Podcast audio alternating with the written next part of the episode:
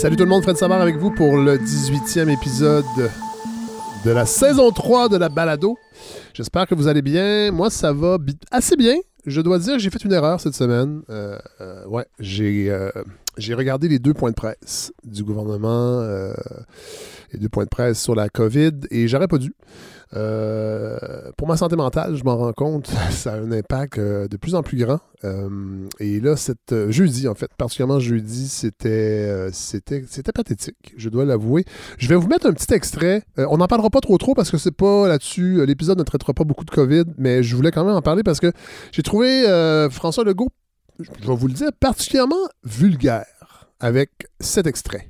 Je veux quand même revenir sur les discussions qu'on a eues au caucus ce matin. Parce qu'évidemment, depuis un an, la pandémie a pris beaucoup de place, mais euh, je veux comme rassurer les Québécois.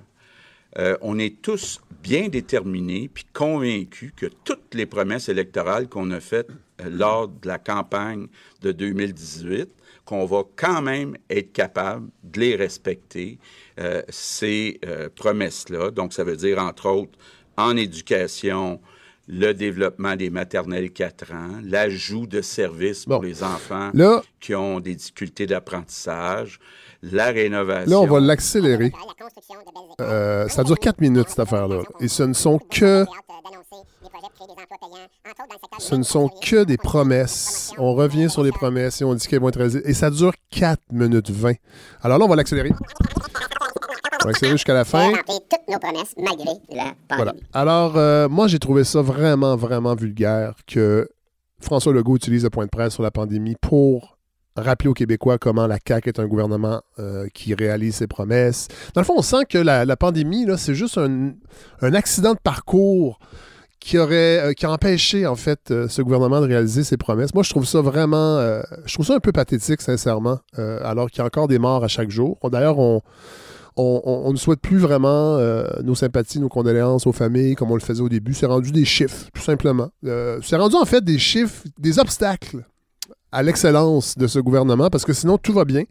Euh, d'ailleurs, il y avait un gouvernement qui. Il y avait un, un journaliste qui a, interpellé le, premier ministre sur, le, Jean-François Roberge qui semble être en difficulté. En fait, il semble pas. Il est en difficulté. Ça va vraiment mal dans le système d'éducation. On l'a vu dans les journaux, entre autres. Il y a des professeurs qui démissionnent parce que c'est rendu tout simplement trop débile de, poursuivre l'enseignement dans ces conditions-là. Euh, il y a des écoles, on, a demandé, je, savais que ça allait arriver, il y a des écoles euh, qui ont installé avec euh, les parents, en fait, se sont mis ensemble pour acheter des, filtres EPA pour, pour purifier l'air, pour ventiler dans des classes du primaire, installés par un ingénieur, un parent ingénieur. Le gouvernement, en fait, le, le, centre de service, la commission scolaire, a demandé que le filtre soit enlevé. C'est vraiment.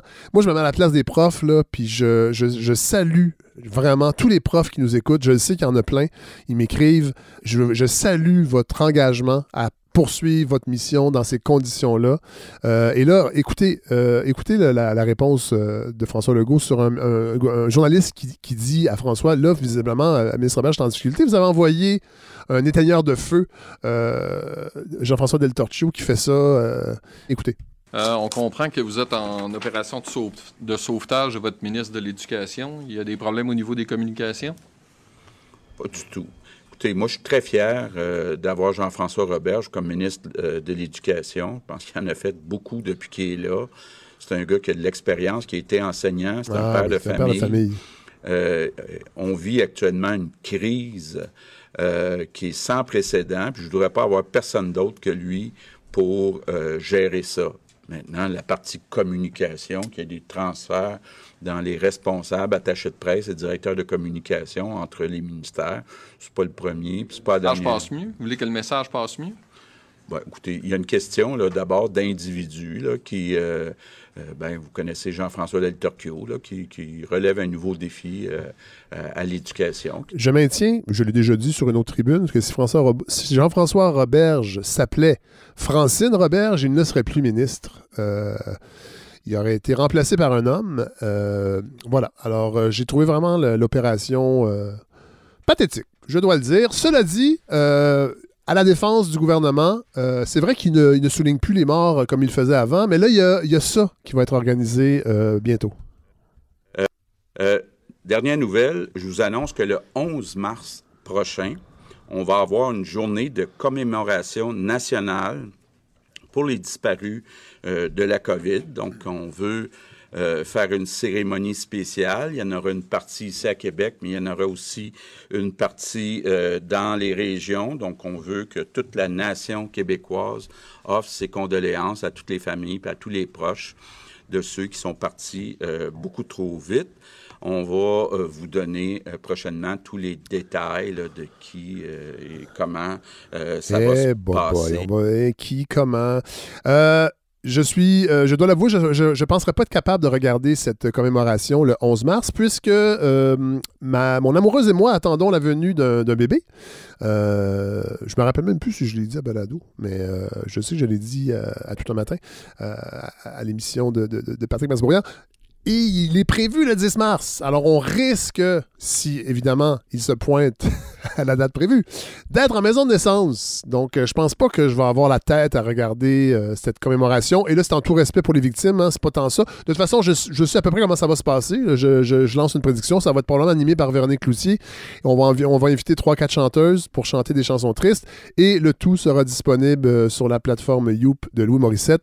J'ai l'impression que c'est ça qui va se passer. Autre moment savoureux du point de presse. Je vous le fais écouter tout de suite. C'est une question euh, du journaliste Patrice Bergeron. Donc, c'est un, autre, un autre aspect sur lequel le, fédéral nous a laissé un peu dans l'obscurité. Vous avez été très critique du gouvernement fédéral dans les dernières semaines. Vous avez régulièrement critiqué Monsieur le Premier ministre fédéral Justin Trudeau. Vous n'avez pas de contrôle sur les vaccins, vous n'avez pas de contrôle sur les aéroports, vous n'avez pas de contrôle sur les quarantaines. Évidemment, dans une autre carrière politique, c'était des dossiers sur lesquels vous étiez, Quand est-ce qu'on fait un euh, référendum, c'est ça? Oui, hein, vous, étiez, vous, étiez, vous, vous, revendiquiez d'avoir le contrôle là-dessus. Est-ce que ça ne branle pas sur vos convictions fédéralistes?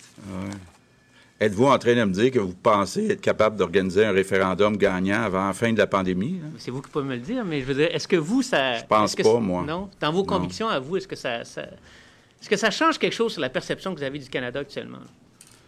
Bien, écoutez, euh, c'est jamais simple, puis jamais rien de parfait. Il euh, faut voir l'alternative. Est-ce que les Québécois sont prêts à voter oui dans un référendum demain matin? Donc, euh, je pense que d'avoir un parti et un gouvernement qui essaie euh, de, rendre le Québec plus autonome, de s'assurer qu'on puisse avoir plus de décisions prises au Québec, je pense que c'est la meilleure alternative encore. Tout ça est franchement, euh, franchement inspirant. Euh, et là, c'est drôle parce qu'on pense à cette déclaration-là et on revient aussi à tout ce débat sur les tests rapides. Je ne vais pas m'étendre là-dessus là, parce qu'il y, y a des technicalité, effectivement. Sauf qu'en point de presse, euh, le ministre de la Santé, euh, Christian Dubé, expliquait que ben, les millions de tests rapides fournis par le fédéral, ne l'oublions pas, qui ne sont pas utilisés, ben, c'est parce qu'ils ne sont, ils sont pas fiables et ça serait dangereux de les utiliser. Effectivement, euh, de ce que j'ai lu, ils sont moins fiables que les tests qu'on, avec l'écouvillon dans le nez qu'on pratique, mais qui demandent plus d'analyse et qui, prennent deux, trois jours avant d'avoir une réponse. Mais ils sont quand même plus fiable que pas de test du tout. Euh, et entre autres, Patrick Derry, euh, qui analyse euh, les données de la, du gouvernement, en fait, toutes les données qui sont utilisées depuis le début de la pandémie, qui fait des tableaux et qui, qui interprète les données.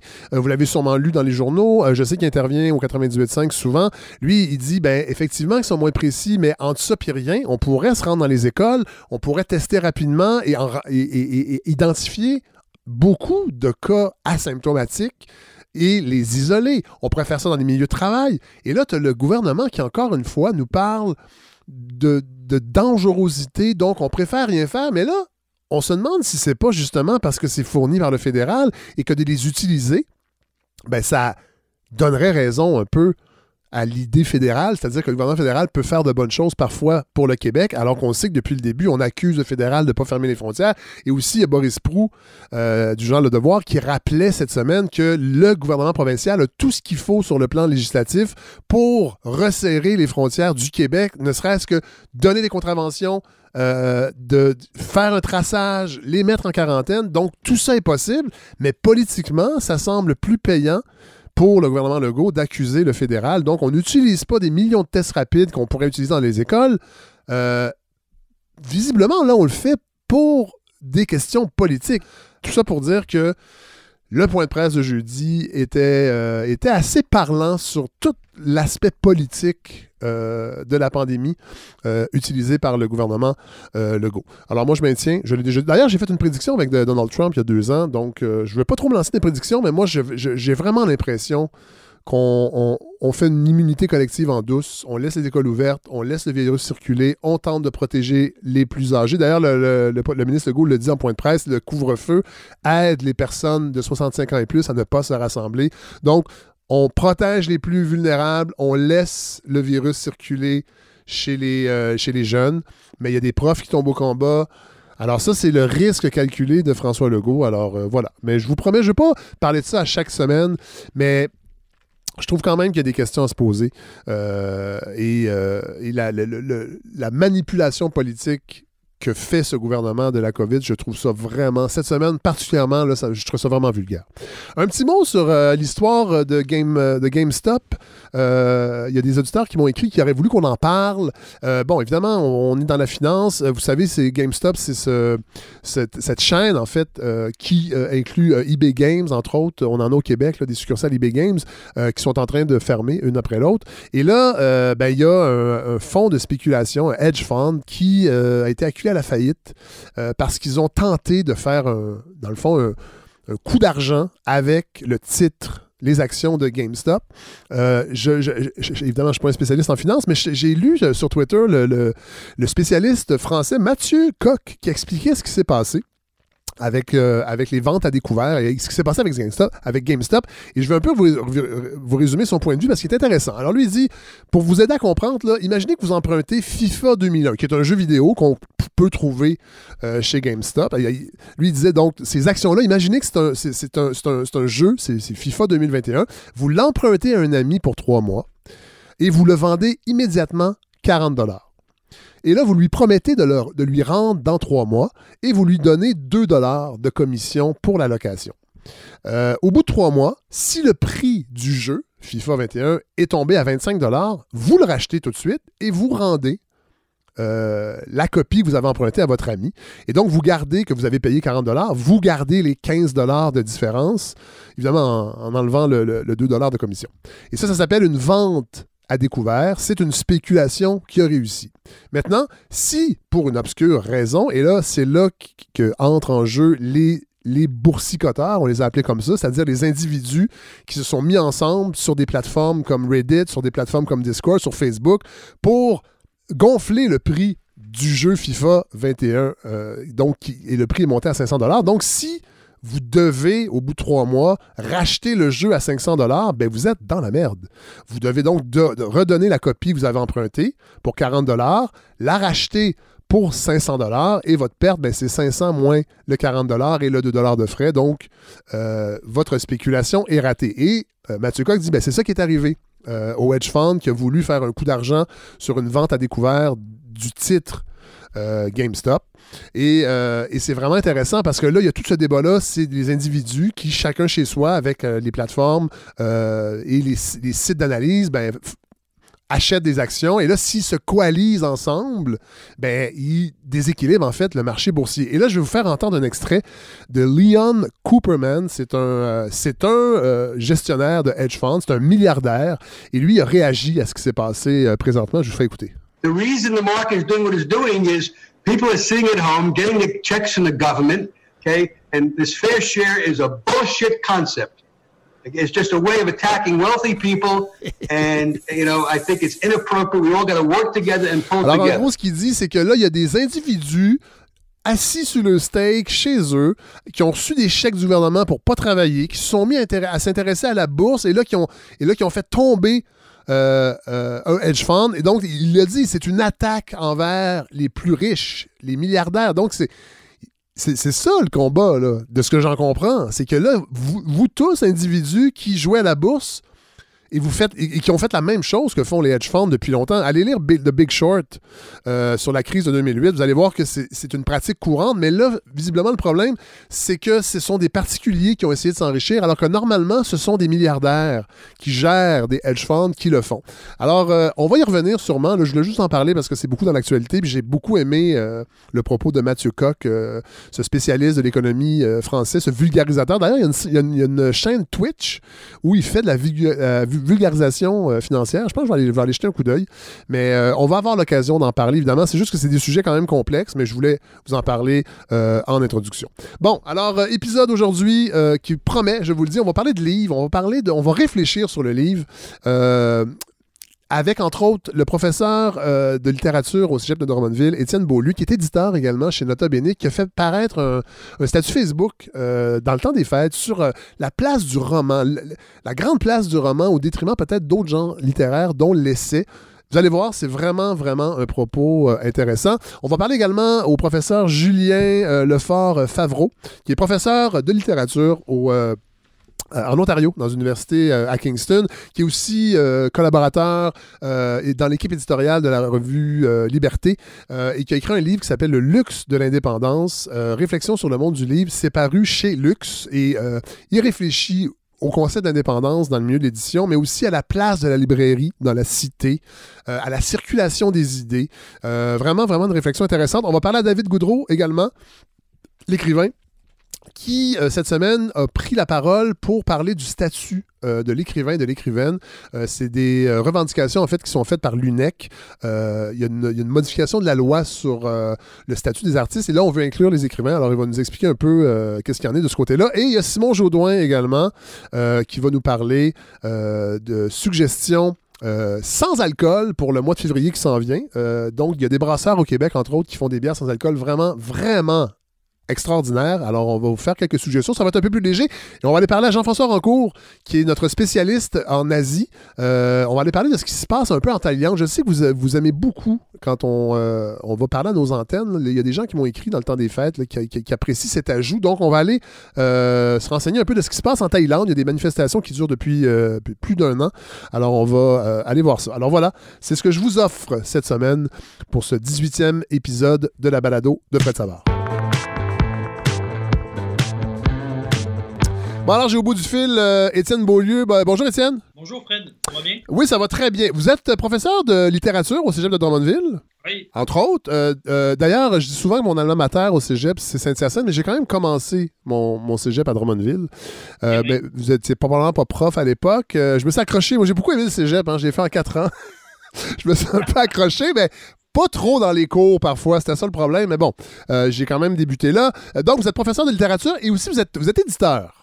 Oui, euh, aux éditions, en fait, je dirige les éditions Nota Bene, bon. qui est une maison qui est exclusivement consacrée aux essais littéraires. Bon, voilà. et, là, et là, aujourd'hui, on parle beaucoup du livre dans cet épisode-là, c'est un peu grâce et à cause de vous, parce que sur Facebook, euh, dans le temps des fêtes, vous étiez, vous, vous, étiez allé d'une réflexion que j'ai trouvée vraiment intéressante. Ça a été le déclencheur sur la place, ou je dirais la place, le manque de place de l'essai dans la littérature québécoise, dans les librairies, entre autres, euh, et vous réagissiez, entre autres, euh, ben, au prix de, Dominique Fortier euh, en France, qu'elle a reçu, le prix Renaudot, et vous disiez que vous aviez l'impression qu'au Québec, le roman était omniprésent et même peut-être même omnipotent. Je ne sais pas si on peut dire ce mot-là, mais qu'est-ce qui vous a, qu'est-ce qui a déclenché cette réflexion-là? Pour moi, c'est comme L'histoire du prix Renaudot, à Dominique Fortier, donc au Québec, publie les villes de papier sous forme de roman aux éditions Alto. Puis, mm ça passe du côté français, ça devient un essai. Ça devient un essai littéraire. Moi, à mon humble avis, dès les villes de papier chez Alto, c'était déjà un essai littéraire. Mais si vous voulez euh, passer inaperçu au Québec, publier un essai littéraire. ça, va être, ça va être réussi à coup sûr. Euh, et c'est malheureux parce qu'on a une tradition absolument incroyable d'essayistes littéraires au Québec. Euh, c'est une des, traditions les plus vivantes qu'on ait. Sauf que euh, le grand public les connaît pas. Puis un, autre exemple qui va exactement dans le sens contraire du prix Renaudot accordé à Dominique Fortier, c'est le fameux prix qui avait été accordé, par exemple, par le, le Salon du livre de Montréal à Ricardo pour la, mijoteuse. le, milieu, le milieu littéraire a fait des cauchemars pendant des années de cette attribution-là. Mais ça, ça, ne faisait que signifier exactement la même chose, dans le fond, que le prix Renaudot à Dominique Forcier, c'est-à-dire que le grand public connaît très mal euh, l'essai littéraire québécois. Je trouvais, ça, intéressant de venir en parler parce qu'évidemment, moi, euh, à la balado, ce sont la plupart du temps des essayistes que j'invite. Quand j'invite, j'essaie d'en, inviter le plus possible. Évidemment, contrairement à d'autres émissions, euh, et je ne les nommerai pas, mais moi, je lis les livres des gens que j'invite. Alors, des fois, ça prend plus de temps parce que je lis les livres au complet. je ne me contente pas du communiqué de presse. Mais moi, sauf que c'est souvent des essais politiques. Et là, on va élargir. C'est pour ça que je, voulais vous entendre parce que, puis un peu plus loin dans l'entrevue, je vous, euh, je vous demanderai de nous faire des, suggestions parce que vous l'avez fait aussi dans vos prescriptions littéraires euh, dans le temps des fêtes. Mais euh, parce que je, suis en train de lire Dominique Fortier, Les villes de papier, et ça reste que, bon, on est loin de l'essai politique, évidemment. Il y, a quand même un flou parfois dans, dans, les genres littéraires quand on touche un peu à la biographie, comme c'est le cas de, des villes de papier où il y a, une, part de littérature, il y a une part d'éléments biographiques. Euh, euh, parlez-nous un peu de l'essai en tant que tel, sa tradition aussi peut-être, parce que ça date ça date quand même de, plusieurs siècles. En fait, euh, les genres littéraires, c'est tout à fait vrai. ce que vous dites, c'est toujours flou. les, critères précis, on n'est pas dans une discipline exacte en littérature, on est dans une discipline d'interprétation. Donc, c'est toujours sujet à caution. Puis ce qui est fascinant, c'est que il y, a des phénomènes historiques, sociaux qui arrivent dans l'histoire, puis ça nous fait reconsidérer tout ça, puis on réinterprète. C'est infini comme, comme champ d'interprétation. Donc oui, tout ce que je vais dire là est sujet à caution. Mais pour l'essai littéraire, on a une chose claire, c'est qu'on a un fondateur. et ça, c'est rarissime. On n'a pas ça pour le roman, on n'a pas ça pour la poésie, on n'a pas ça pour. Il y a un, point, il y a un point zéro, là. C'est ça, puis c'est 1580, la publication des essais avec Michel de Montaigne. Voilà. C'est vraiment le point de départ.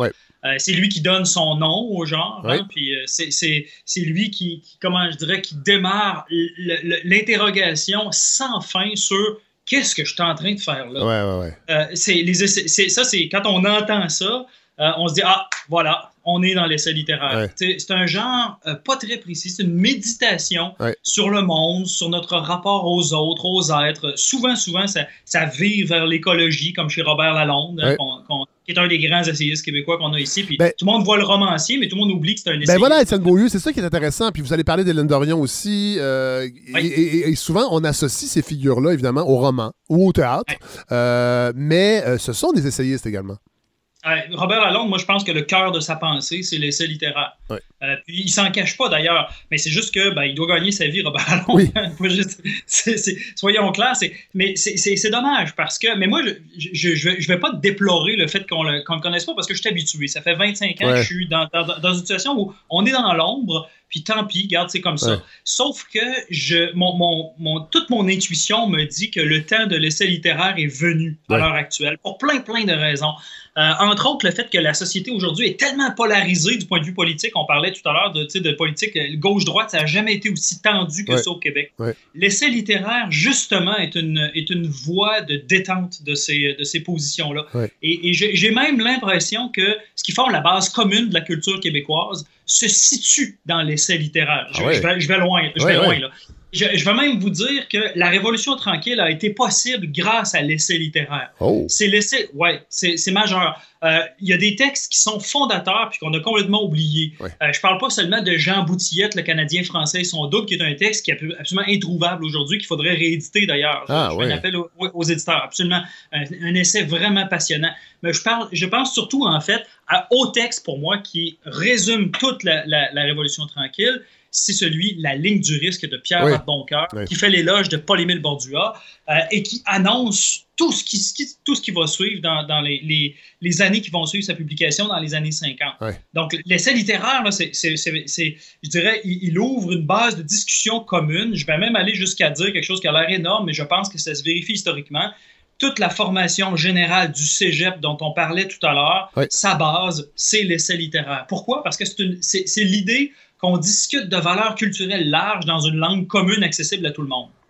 Oui, parce que ça, c'est un point intéressant que vous soulevez, Étienne Beaulieu, parce que je pense que les gens, et moi je sais, je, chronique parce que je gagne ma vie aussi, pour l'instant, pas, pas complètement avec la balado, mais je, je, suis dans une émission euh, culturelle à Télé-Québec cette année-là. Évidemment, on, on, on, en parle parfois des essais, puis c'est souvent moi qui en parle. Euh, Émilie euh, Perrault aussi également, mais, je, vois bien que c'est pas gagné. Il y a peu de gens dans l'équipe euh, qui, lisent des essais. On, a l'impression que c'est aride, les essais, et, c'est peut-être ça qui fait que les gens s'y intéressent moins. Et peut-être aussi qu'on a beaucoup parlé dans des chroniques euh, d'essais politiques, mais comme vous le disiez en début d'entrevue, c'est très large le spectre de l'essai, mais je pense que ça fait peur encore aux gens. Alors que ça devrait pas. Alors que ça devrait pas. Parce que, en fait, ce, qu'on sait aujourd'hui, mais ça fait, un, ça fait un bout que j'enquête sur pourquoi on est dans cette situation-là, euh, c'est qu'il y, a une méprise. Hein. Puis même chez les chroniqueurs culturels, souvent, ça m'est arrivé encore le mois dernier d'avoir à dire Wow, wow, wow, un instant, un essai littéraire, c'est pas quelqu'un qui défend une position qui, va, nécessaire, qui va nécessairement essayer de. Exact, c'est pas une thèse, c'est pas, une, pas un argumentaire, c'est même pas ça. Un essai littéraire, c'est quelqu'un. Euh, Michel de Montaigne disait Je ne forme pas l'homme, je le récite. Hein, et, c'est fondamental, cette phrase-là. C'est-à-dire, je ne forme pas l'homme, c'est-à-dire, je n'ai pas. pas je ne suis pas en train de faire de la pédagogie pour convaincre quelqu'un d'une idée, du bien fondé d'une idée ou d'une autre. Euh, c'est-à-dire, c'est plutôt le récit d'une pensée qui se transforme, qui bouge. Puis surtout, c'est le mot-clé de l'essai littéraire, c'est ancré dans une expérience de vie très précise. Euh, donc, un exemple d'un essayiste que, c'est un essayiste, un des essayistes majeurs. Le grand public ne le connaît pas du tout. C'est Jacques Brault, hein, qui, habite à Coansville. Donc, euh, qui, par exemple, va écrire un essai sur son enfance dans la vie, dans, le quartier Rosemont à Montréal.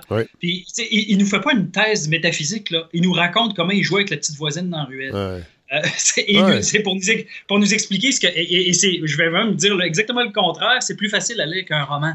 Mais c'est juste que c'est un genre pas trop fréquenté. L'essai 3-4 pages. Euh, mais, mais tout passe là-dedans. Tout, on voit toute l'enfance de, je dirais, urbaine euh, de toute une génération. Il y a, il y a, un monde là, qui, s'ouvre avec ça. Un autre exemple, Fernand Dumont. donc, ben, quand il raconte, Voilà, c'est le grand essayiste de, de, de cette génération-là. Il raconte son enfance, par exemple, à Montmorency, avec tous les ouvriers, la, culture ouvrière qui est autour de, lui. Et, il, ne, il, ne, fait pas de thèse, là. Il fait juste vous dire ce qui s'est passé là. Euh, et, et c'est complètement autobiographique, cet aspect-là. Et voilà. Euh, je pense que les, gens, s'ils savaient que c'est ce genre de texte-là qui constitue l'essai littéraire, je pense qu'ils le fréquenteraient beaucoup plus. Bon, euh, vous disiez aussi dans une de vos publications, ou peut-être même dans une vidéo, que sur les 50 titres les plus vendeurs de 2020, euh, eh il y a quand même 24 titres qui ne sont pas des romans. Mais mm. euh, ce, sont, ce sont rarement des essais. Puis moi, je me rappelle, euh, je pense que même ben, Pierre-Yves McSween, en fait, son livre euh, En as-tu vraiment besoin c'est considéré comme un essai, alors que, ben, on pourrait dire que c'en est un. Mais dans les, les, 24 titres qui ne sont pas des romans, qui étaient dans les meilleurs vendeurs, on parle de BD, on parle de livres de cuisine, on parle de guides, j'imagine, divers, sur divers sujets. mais l'essai est vraiment, est vraiment le parents pauvres, un peu, si on peut dire. Est-ce que, est que la faute en vient aux éditeurs aussi, aux libraires, ou est-ce, qu'ils ont peur de mettre l'essai de l'avant? Est-ce qu'il n'y a pas un rôle de pédagogie aussi de ce côté-là à faire? Moi, je pense, ouais. Euh, c'est deux, deux, choses. C'est d'abord, euh, moi, je pense que c'est l'école. Première des choses, c'est la formation des maîtres qui est toujours. Euh, je dis pas que les profs sont mauvais, c'est pas ça. C'est que ce qu'on leur a enseigné, c'est souvent que l'essai, c'est une, c'est une thèse doctorale, alors que c'est faux.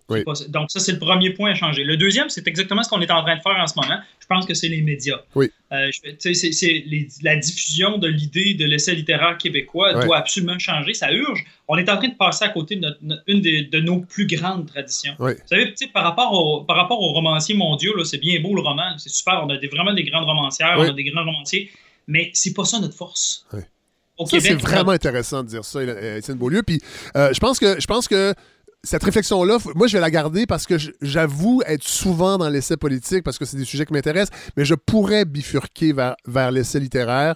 Euh, et je pense que j'ai peut-être. La balado a peut-être ce rôle-là. Euh, elle, pourrait le jouer. Mais ça serait fantastique parce que euh, à, l'heure actuelle, moi, je, ça fait 20 ans que j'essaie de faire valoir, un petit peu plus, même 23 ans, que j'essaie de faire valoir l'essai littéraire. J'ai fondé une revue qui s'appelait Contre-jour, donc euh, qui, on, touchait 150, 200 lecteurs à la fois. Mais ça a fait, ça, puis maintenant, je dirige des éditions de mais ça fait en sorte que euh, l'essai littéraire commence à avoir une plus grande portée. Mais ne, comment dire, je, suis rendu au stade où je m'illusionne pas. Je le sais qu'on ne fera pas 50 000 de ventes avec un essai littéraire. Mais ça va, sérieusement, on voit l'aiguille bouger en ce moment-là. Je pense que les gens ont soif de sens et ont soif de réel aussi. C'est ça aussi une des questions fondamentales. L'essai littéraire, c'est pas des pas des idées dans les nuages, c'est vraiment collé sur la réalité. Puis surtout, c'est un genre très écologique. C'est souvent ce qu'on appelle le nature writing aux États-Unis, qui est avec euh, Annie Dillard, tout de, de, de, Rick Bass, des, des auteurs qui sont euh, euh, très peu lus au Québec malheureusement, mais qui quand même ont eu une influence souterraine très très forte par exemple, sur Robert Lalonde, sur Hélène Dorion, sur Suzanne Jacob. Donc, des, oui, parce qu'il y a plein de femmes essayistes à partir de la Révolution tranquille. Il y en a qu'on oublie. Monique Larue est une grande, grande essayiste littéraire que, dont personne ne parle. Euh, mais L'Arpenteur et les géomètres, c'est un des plus grands essais littéraires québécois. Euh, et personne ne va, va, de ce côté-là, c'est malheureux. Euh, une autre que j'aime beaucoup, c'est Louise Warren. Oui. Oh, quelle, quelle, quelle autrice, Louise Warren. Mais tu sais, en ce moment, à l'heure actuelle, là, quand on n'est pas euh, un, haut-parleur, quand on n'est pas super à l'aise dans les médias, personne ne nous entend. Tout à fait. Écoutez, voilà, j'écoutais vos prescriptions euh, euh, sur Facebook et, et, et je connais, il y, a beaucoup. Bon, vous parlez d'Yvon Rivard. Yvon Rivard, on leur suit ici, entre autres pour un de ses essais sur la transmission des savoirs, sur c'est quoi enseigner. je pense à la saison la saison 2, l'an dernier, début de la saison 2. Euh, bon, lui, je connaissais, Robert Lalonde de nom, mais bon, Louise Warren, c'était vague dans ma tête. Vous, parle, vous parliez de Gabriel Giasson Dulude, que je ne, je ne, connaissais pas du tout, du tout. Et vous étiez extrêmement euh, enthousiaste de cette, de cette, de cette autrice-là. Euh, Gabrielle Jasson-Dulude, pour moi, elle représente le futur de l'essai littéraire parce qu'elle est toute jeune mais c'est parce qu'elle euh, a une fragilité et une sensibilité qui est, exactement. elle a. C'est comme. La nature est une vraie bitch, là, souvent. C'est-à-dire qu'elle répartit les talents de manière très inégale. Mais Gabrielle Jasson-Dulude, là, elle a la voix exacte, précise. Les, les, essayistes littéraires sont souvent ce qu'on appelle, excusez-moi l'anglicisme, des late bloomers, des éclosions tardives. Souvent, souvent, ça prend du temps avant de traverser la fiction, avant de traverser, euh, comment dire, le, accepter le fait qu'on va être pas mal dans l'ombre en faisant ce genre de l'essai. Mais elle, elle l'a eu tout de suite. Elle l'a eu tout de suite, puis elle a la voix juste, juste, juste. Là. Elle n'en fait pas trop puis elle en fait juste assez, puis elle a une, belle voix de basse, là, qu'on entend bien. Là, imaginez des notes de violoncelle, imaginez tout, un, duo de violoncelle, c'est déjà dans sa voix. C'est incroyable. Euh, on est beaucoup euh, dans la réconciliation, entre autres, avec les, Premières Nations. Euh, on en parle beaucoup. On, aimerait, au niveau politique, qu'il y ait des, des, perches qui soient tendues un peu plus. et vous, dans vos prescriptions, vous, et, et moi, c'est le premier, le premier essai que j'avais envie d'aller acheter chez mon libraire euh, indépendant. Euh, je le souligne. c'est Georges Chiwi.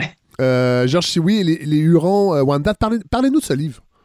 Je, regrette tellement, mais bon, ça sert absolument à rien de le regretter, mais je le regrette pareil, de ne pas l'avoir rencontré avant. Euh, c'est, il, y a, 78 ans aujourd'hui, Georges Sioui, donc il est professeur retraité à l'Université d'Ottawa, tout ça. C'est, quelqu'un qui a tout un parcours. Euh, mon Dieu, comment ça se fait que tout le monde ne parle pas de Georges Sioui? Mais là, je, suis en train de voir qu'il euh, y a un dernier livre d'Ali Giroux dans l'œil du maître qui en parle que beaucoup. Je, que je suis en train de, lire d'ailleurs, qu'on devrait inviter à la balado d'Ali. Ah, absolument, absolument. C'est, une voie majeure. Vous pouvez être sûr d'une chose, c'est que d'Ali Va être, euh, toutes ces propositions vont être au centre de la pensée euh, du Québec qui s'en vient, du Québec de demain.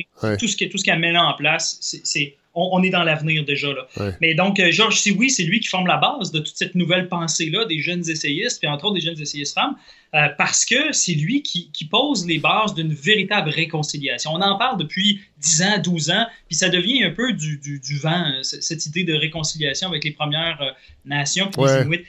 Et Georges Sioui, lui, il a, trouvé une façon de rendre ça possible avec son idée que euh, dans les cultures euh, ancestrales, donc des Premières Nations, comment ça fonctionne, la, parole, c'est par un tour. Tout le monde doit parler et trouver sa place dans le cercle de parole. Et cette idée-là, on se dit, coudon, c'est donc bien beau, quel rêveur. Un instant, minute.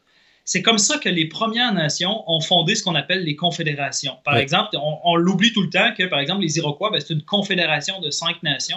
C'est devenu une sixième nation qui s'est jointe après ça. Ensuite, ce qu'on appelait les Hurons, que les Français appelaient les Hurons, les Wendat, c'est une confédération aussi de, l'ouest des Grands Lacs. Ensuite, les Abenaki, c'est la grande confédération du Wabanaki. Même chose pour les Micmacs. Donc, autrement dit, les Premières Nations fonctionnaient en forme de confédération. Georges Sioui dit c'est même la forme, de la, forme politique de la Confédération qui a inspiré les pères fondateurs de la Constitution américaine. Ah ouais, wow! Et, et ça va, ça va jusqu'à dire que la Confédération canadienne est elle aussi inspirée des manières de faire, de l'idée d'indépendance des partis, de partage de la parole, euh, de, de, la circulation du fameux bâton de parole amérindien ou autochtone, si vous préférez. Euh, c'est un, un, un, un, des éléments clés qui passe inaperçu du monde autochtone qui est encore présent aujourd'hui. C'est une des grandes, grandes traces mémorielles euh, qui, qui fondent notre quotidien, mais on s'en rend même pas compte. Mais il y en a des milliers.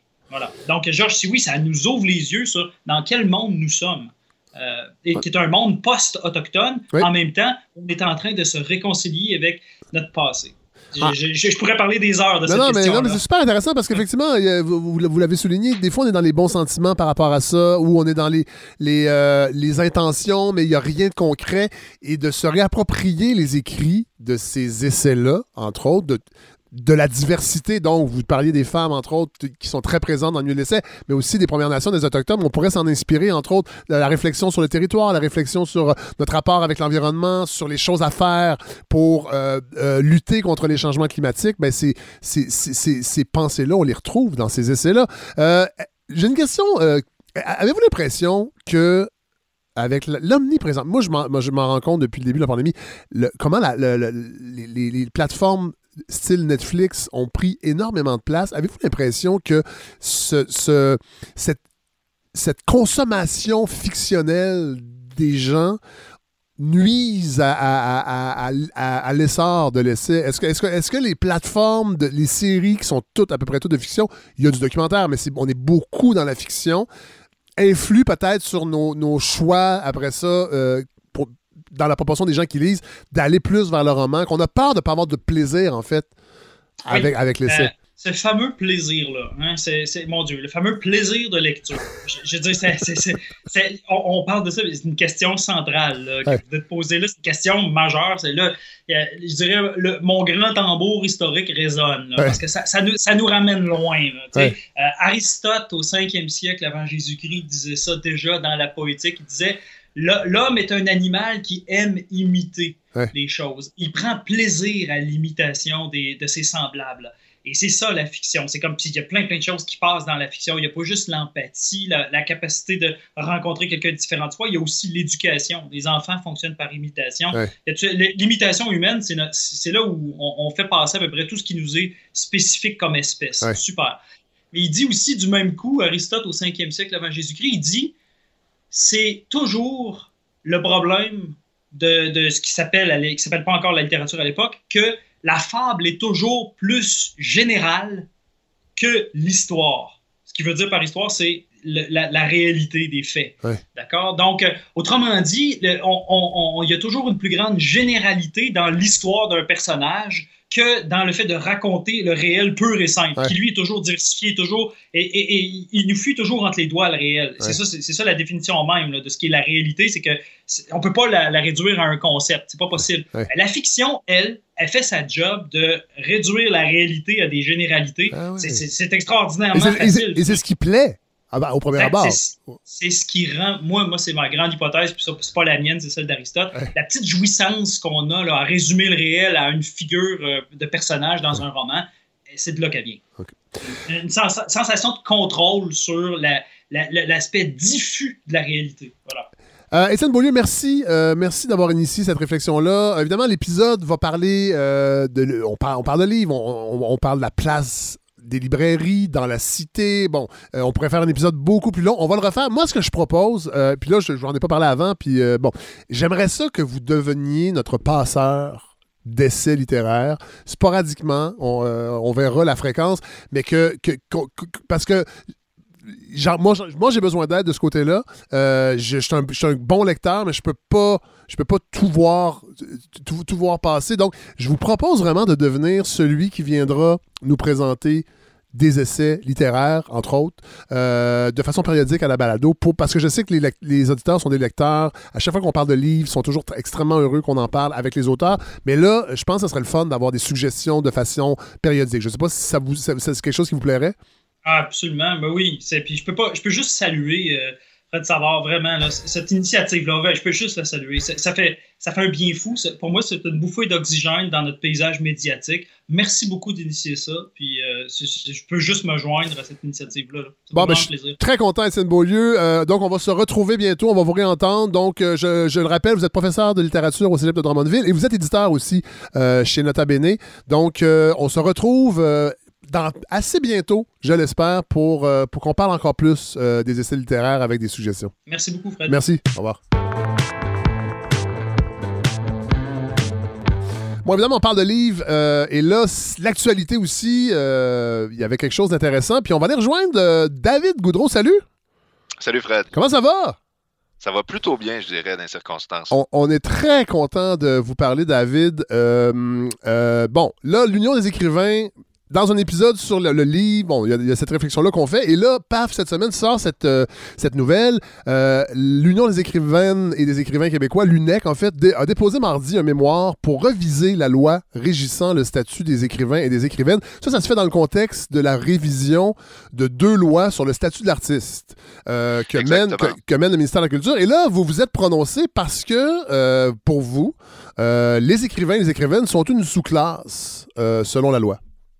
Euh, en fait, exactement, c'est selon la loi qu'ils le sont. Selon moi, ils sont euh, d'une classe non pas souriant du tout, mais au contraire très important. Puis c'est justement une espèce d'aberration légale, en fait, que euh, les écrivains se retrouvent avec une protection et un rapport de force vraiment moindre que celui des, musiciens ou des artistes de la scène, des acteurs et tout ça. Donc, l'idée, c'est vraiment d'ajouter, de, d'enchasser dans, dans, la loi cette espèce de droit à la négociation collective avec des une reconnaissance légale du travail des écrivains. Oui, puis là, rappelons, parce que moi, je suis membre de l'UDA, donc quand on me propose euh, une participation à une émission ou un tournage, ben les, montants, entre autres, les conditions de travail, les cachets, bon, c'est encadré dans une, dans une convention collective. Euh, et c'est pas le cas des écrivains et des écrivaines. C'est ça qu'il faut comprendre. Là. C'est exactement ça le problème, en fait. Euh, puis, euh, je suis membre de l'UDA aussi. Puis, comme auteur, euh, parfois, c'est la Sartec. Puis, j'ai un ordre professionnel comme travailleur social. C'est comme si j'ai des, protections dans toutes les, sphères professionnelles auxquelles je touche, sauf la principale, qui est celle d'être écrivain. Donc, ça n'a absolument aucun sens. Et moi aussi, ce qui me, qui me fascine là-dedans, c'est l'espèce d'hypocrisie un peu à la limite sociale, parce qu'il y a des départements de littérature dans toutes les dans toutes les universités, tout le monde est d'accord pour dire que la littérature, c'est important, c'est au cœur de notre culture, mais en même temps, on ne prend pas soin du tout de nos écrivains, on ne leur permet pas de, s'organiser entre eux, d'avoir un rapport de force significatif avec les distributeurs ou euh, les maisons d'édition, éventuellement même avec les libraires. Donc, euh, il y, a, une espèce, il y a un non-sens là qu'il faut, faut absolument changer. En fait, c'est drôle parce que ça me fait penser un peu à, la la façon qu'on envisage les professeurs et les professeurs au primaire, au secondaire, cette espèce d'idée de vocation. Euh, évidemment, les profs sont payés, mais on sait qu'ils sont mal payés. Mais on s'attend à, ce que ces gens-là aiment tellement leur métier qu'ils acceptent de le faire dans des conditions précaires, sans garantie. Et là, dans le cas des écrivains et des écrivaines, on parle quand même d'aberration, des sessions de droit demandées par des éditeurs pour le reste de la vie de l'auteur ou de l'autrice, ou pour les 50 ans qui suivent sa mort. Euh, vous êtes écrivain, vous avez négocié des contrats. Est-ce que c'est des, des trucs qui sont fréquents, ça? Absolument, absolument. Puis il y a des, des, des, automatismes, en fait. Il y a comme des contrats types, puis euh, euh, on signe, puis c'est comme ça que ça se passe. Puis, euh, tu sais, il y a toujours l'enjeu du fameux 10 que les, les écrivains touchent, touchent pas grand-chose. Mais effectivement, avec les, les, droits internationaux, juste pour l'anecdote, mais moi, par exemple, mes romans sont, sont publiés dans une maison d'édition qui s'appelle Le Philippe Ré en France. Ils, sont vraiment, ils font un super travail, je les adore. Mais puisque les droits viennent de Stanko au Québec, ben, je touche 50% de mon 10% en France. France. Mais là, Philippe Ré a revendu les droits à 10-18, qui est une maison ah, ben d'édition prestigieuse en poche. Sauf que là, en revendant les droits, je suis rendu à 50 de 50 de mon 10 ah, ouais. Et, ben euh, oui, oui, c'est ça la, réalité. Puis en même temps, je suis gâté, je fais partie de ceux qui en vendent, donc je ne vais, pas me plaindre. Mais euh, la réalité, c'est que la plupart des, primo-romanciers, ceux qui veulent publier une première œuvre, sont, sont complètement vulnérables. Les maisons d'édition publient à peu près 1% des manuscrits qu'ils reçoivent. Donc, quand tu as la, la chance d'être publié, ben, tu n'oses pas revendiquer un petit 12% ou un avaloir substantiel, tu n'oses pas avoir des, des avances. Donc, tu es, tellement content de pouvoir être publié. Et puis là, tu te rends compte après que, hey, quand tu génères un million de dollars, ben, tu touches 100 000, mais les impôts te ramassent, 50 000. Puis là, finalement, tu dis, hey, je, je, suis la matière première d'une chaîne qui est super importante, puis qui tout le monde a besoin effectivement de, se payer en cours de route. Mais comment ça se fait que l'auteur est le seul qui ne puisse pas en vivre, ou en tout cas, on a une poignée à pouvoir en, vivre au Québec vraiment de la vente de livres. Donc, il y a quelque chose là-dedans qui, doit être réfléchi à nouveau. Je ne suis pas en train de dire qu'il faut tout changer, mais il faut euh, se donner les moyens d'en discuter, d'y réfléchir et de se donner un rapport de force comme écrivain par rapport au reste de la chaîne. Ouais.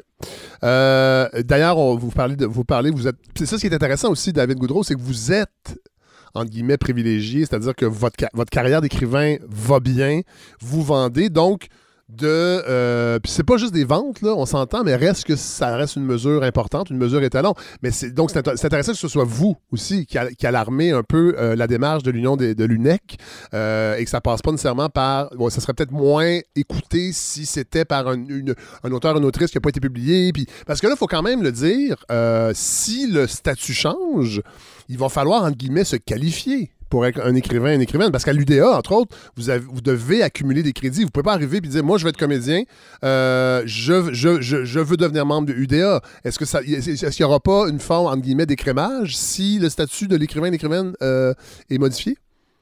Probablement. Puis en même temps, effectivement, n'est pas écrivain. Euh, c'est peut-être pas de mauvaise chose, cela dit, quand on voit le nombre de livres qui se publient. ben, il y a ça, il y en a beaucoup. Et en plus, il faut savoir que dans ce nombre qui semble énorme de livres qui se publient, la majorité ne sont pas publiés. La plupart des écrivains ne publient pas. Donc, c'est fascinant de voir ça.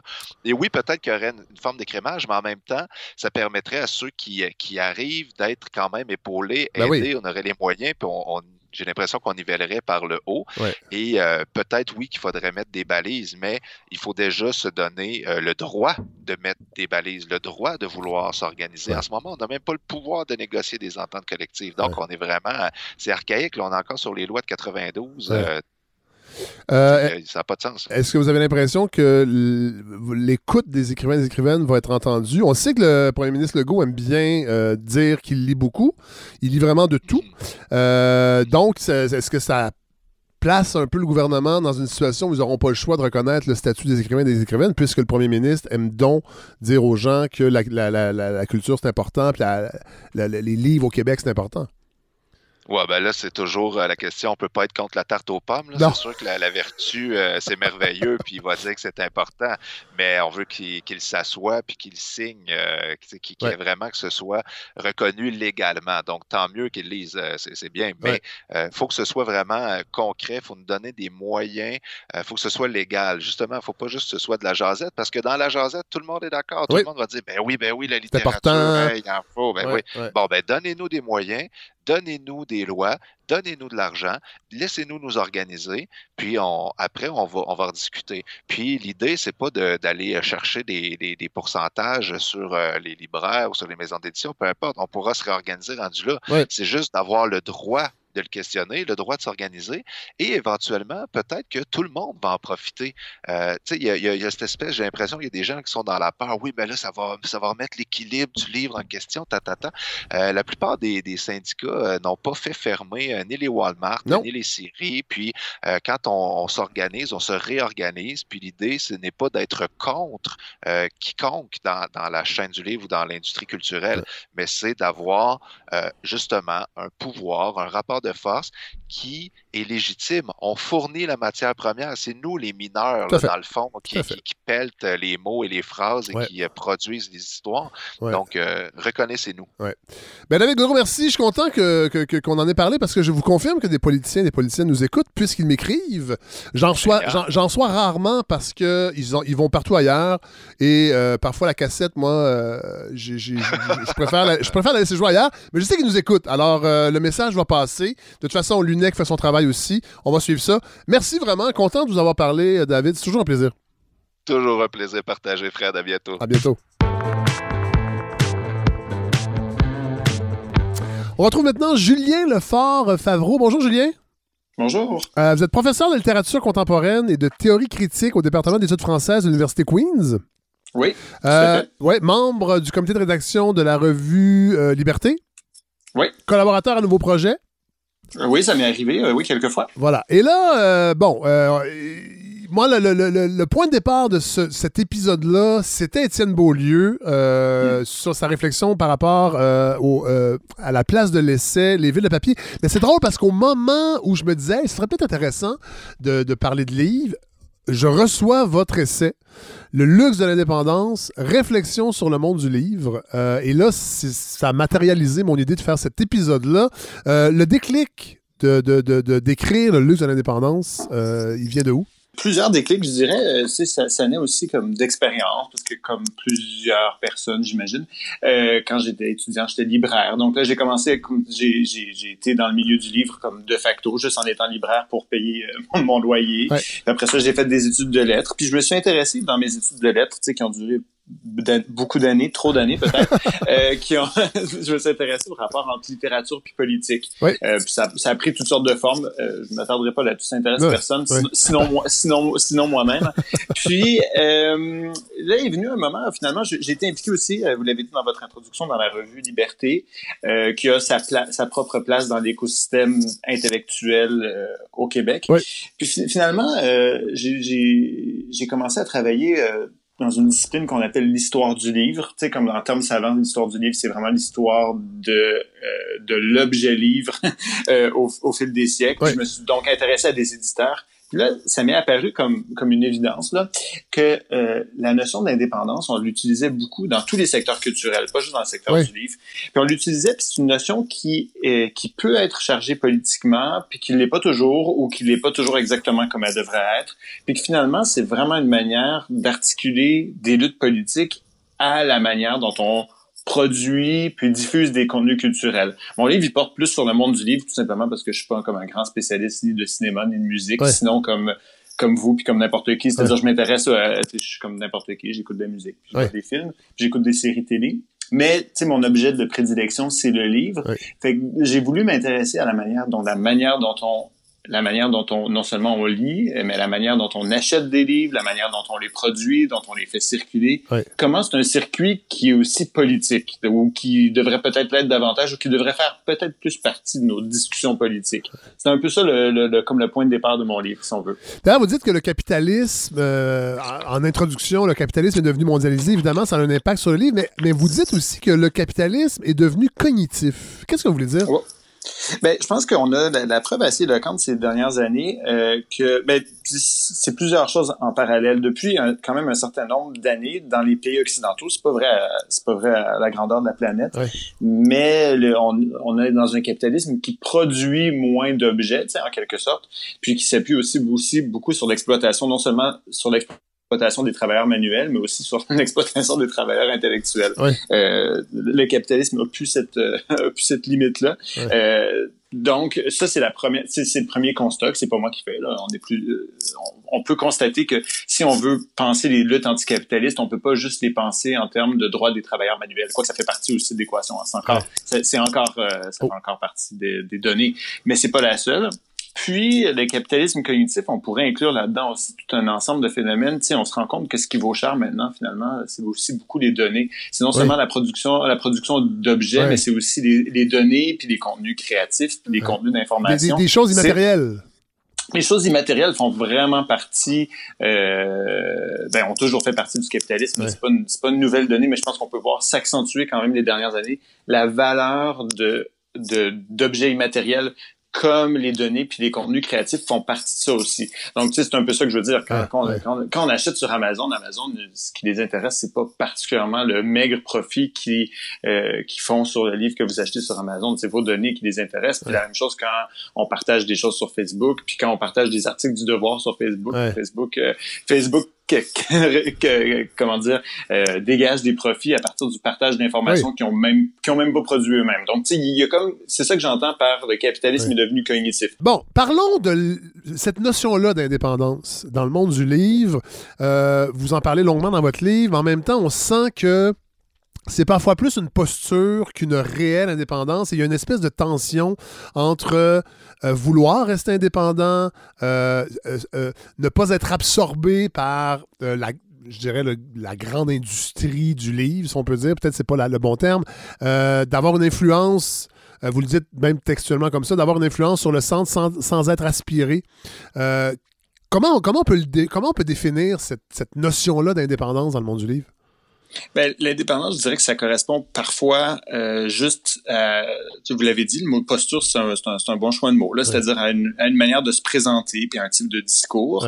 Euh, tu sais, l'exemple que je donnerais, qui est pas issu du monde du livre, mais qui est en général assez parlant, euh, ben, tu sais, on va dire, on va rentrer, on va rentrer dans un, chez un disquaire, ça existe plus, je sais pas pourquoi on dit, je dis ça, rentrer chez un disquaire, il y a personne qui rentre chez des disquaires. Oh, regarde, moi, j'en fréquente, l'oblique à Montréal, c'est un disquaire, c'est une vraie personne dans un local. Bon, ben alors, on va, on va vous vendre de la musique indépendante. Ben, c'est quoi ça? Ça sonne comment au juste de la musique indépendante? Donc là, on se, pose des, on se pose des questions. Puis dans le monde du cinéma, c'est la même chose. Si, vous allez, si on va parler du festival de Sundance, on va dire que c'est un festival pour le cinéma indépendant. Puis vous allez voir de défiler toutes les grandes stars hollywoodiennes. Donc là, on se dit, bon, ben, à quoi ça sonne? Donc là, dans ce cas-là, ça devient comme très clair. Puis ça existe dans le monde du livre aussi. Ben, la balado, moi, je me présente. ma balado, elle est 100% indépendante. Là. Ça fait partie du branding, entre guillemets. Et c'est pas une posture. Je suis pas subventionné. Euh, j'ai pas de publicité. Euh, donc, elle est indépendante. Oui, c'est ça. Alors moi, ce que je cherche à identifier, c'est les moyens ou les moments où finalement, c'est pas juste une posture, mais qu'on trouve des moyens de production aussi pour que ce soit indépendant. Donc là, vous le dites, votre podcast, c'est vraiment, il y a comme, vous n'êtes pas attaché à un groupe médiatique, vous n'avez pas, pas de subvention, donc vous avez comme délimité le territoire économique de votre indépendance. Fait que c'est pas juste une posture, mais c'est aussi une posture dans la mesure où est-ce que vous utilisez ça comme branding parce que c'est votre manière d'appeler à vos auditeurs et vos auditrices de dire bon ben moi je m'adresse à vous parce que vous vous intéressez à de l'information produite de manière indépendante. Tout à fait. Mais donc moi le branding de, de l'indépendance m'embête pas parce que c'est un branding comme un autre. C'est comme dire les, tomates bio, les t-shirts équitables. Mais il faut encore, faut encore que ça que les actions suivent les discours, euh, que les actions suivent les discours, pardon. Donc, euh, l'indépendance, c'est des fois juste un discours, mais des fois, c'est aussi des pratiques. Puis ça, c'est ça qui m'intéresse. C'est quand on réussit, vous avez parlé de, la manière dont on cherche à avoir une influence sur le centre de la culture sans être complètement aspiré par, euh, euh, par, par l'hégémonie. Ben, moi, c'est ça qui m'intéresse. C'est comment certains éditeurs euh, ou revues réussissent à essayer d'avoir une influence sur un large public sans pour autant être complètement captif des grandes structures. Ça, c'est ce qui m'intéresse. Moi, je veux pas faire l'apologie de l'indépendance comme une posture de résistance qui serait vaine, ou est-ce que, comme, tu sais, juste être fier d'être dans la marche. Pour moi, c'est pas quelque chose qui m'intéresse particulièrement. Je dis pas que ça n'a pas lieu d'exister, tant mieux. Ça, ça m'embête pas outre mesure. Mais je pense que ce qui est intéressant, c'est si on fait des livres difficiles, puis exigeants, puis intéressants, puis euh, qui sont produits de manière indépendante, puis qui réussissent néanmoins à avoir une influence sur le débat public. Là, ça, ça m'intéresse. Oui, parce que votre livre, c'est ça aussi. C'est comment on fait il y, a, cette réflexion-là. Comment des textes plus. Vous parlez beaucoup d'avant-garde, entre autres. Il euh, faudrait la définir parce que ça inclut beaucoup de choses, je pense. Mais comment on fait pour, en tant que qu'éditeur, de mettre de l'avant, parce que c'est ça, c'est la circulation des idées, c'est vraiment, c'est le rôle capital du livre et comment ça s'articule. Et vous donnez l'exemple, entre autres, parce que ça, je trouve ça intéressant. Je ne sais pas jusqu'à quel point on peut s'étendre là-dessus dans cette entrevue-là, parce que vous donnez beaucoup de cas français, mais entre autres, Actes Sud.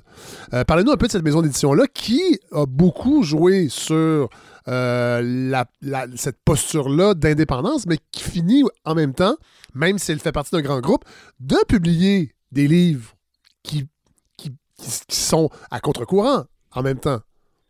Oui, ben, le cas d'Actus, c'est un cas intéressant parce que c'est comme toujours la, les procès, les procès qu'on fait au sell-out. C'est-à-dire que c'est quand, le moment où on, s'est vendu finalement.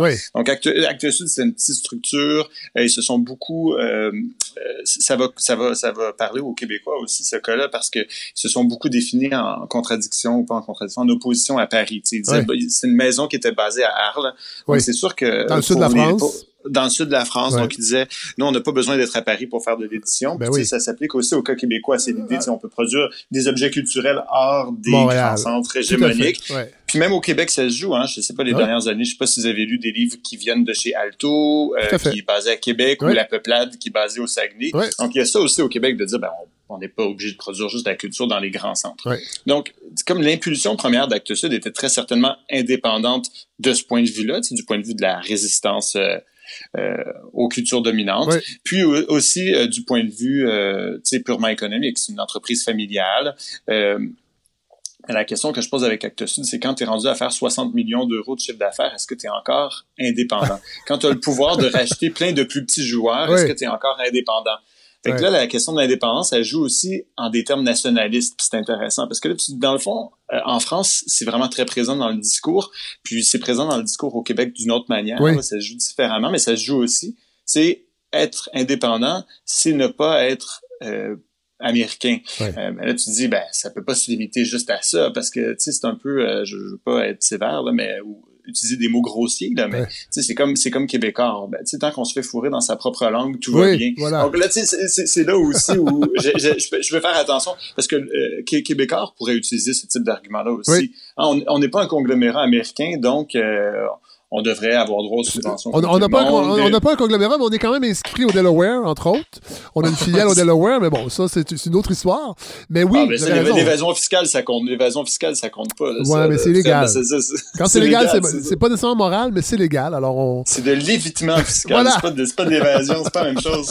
voilà. Mais donc, la, fait que la, question du nationalisme, il intervient aussi dans ce débat-là. C'est-à-dire, est-ce que, est-ce que ça se joue juste sur un plan linguistique ou nationaliste, l'indépendance? Ou c'est aussi la nature des contenus qu'on produit.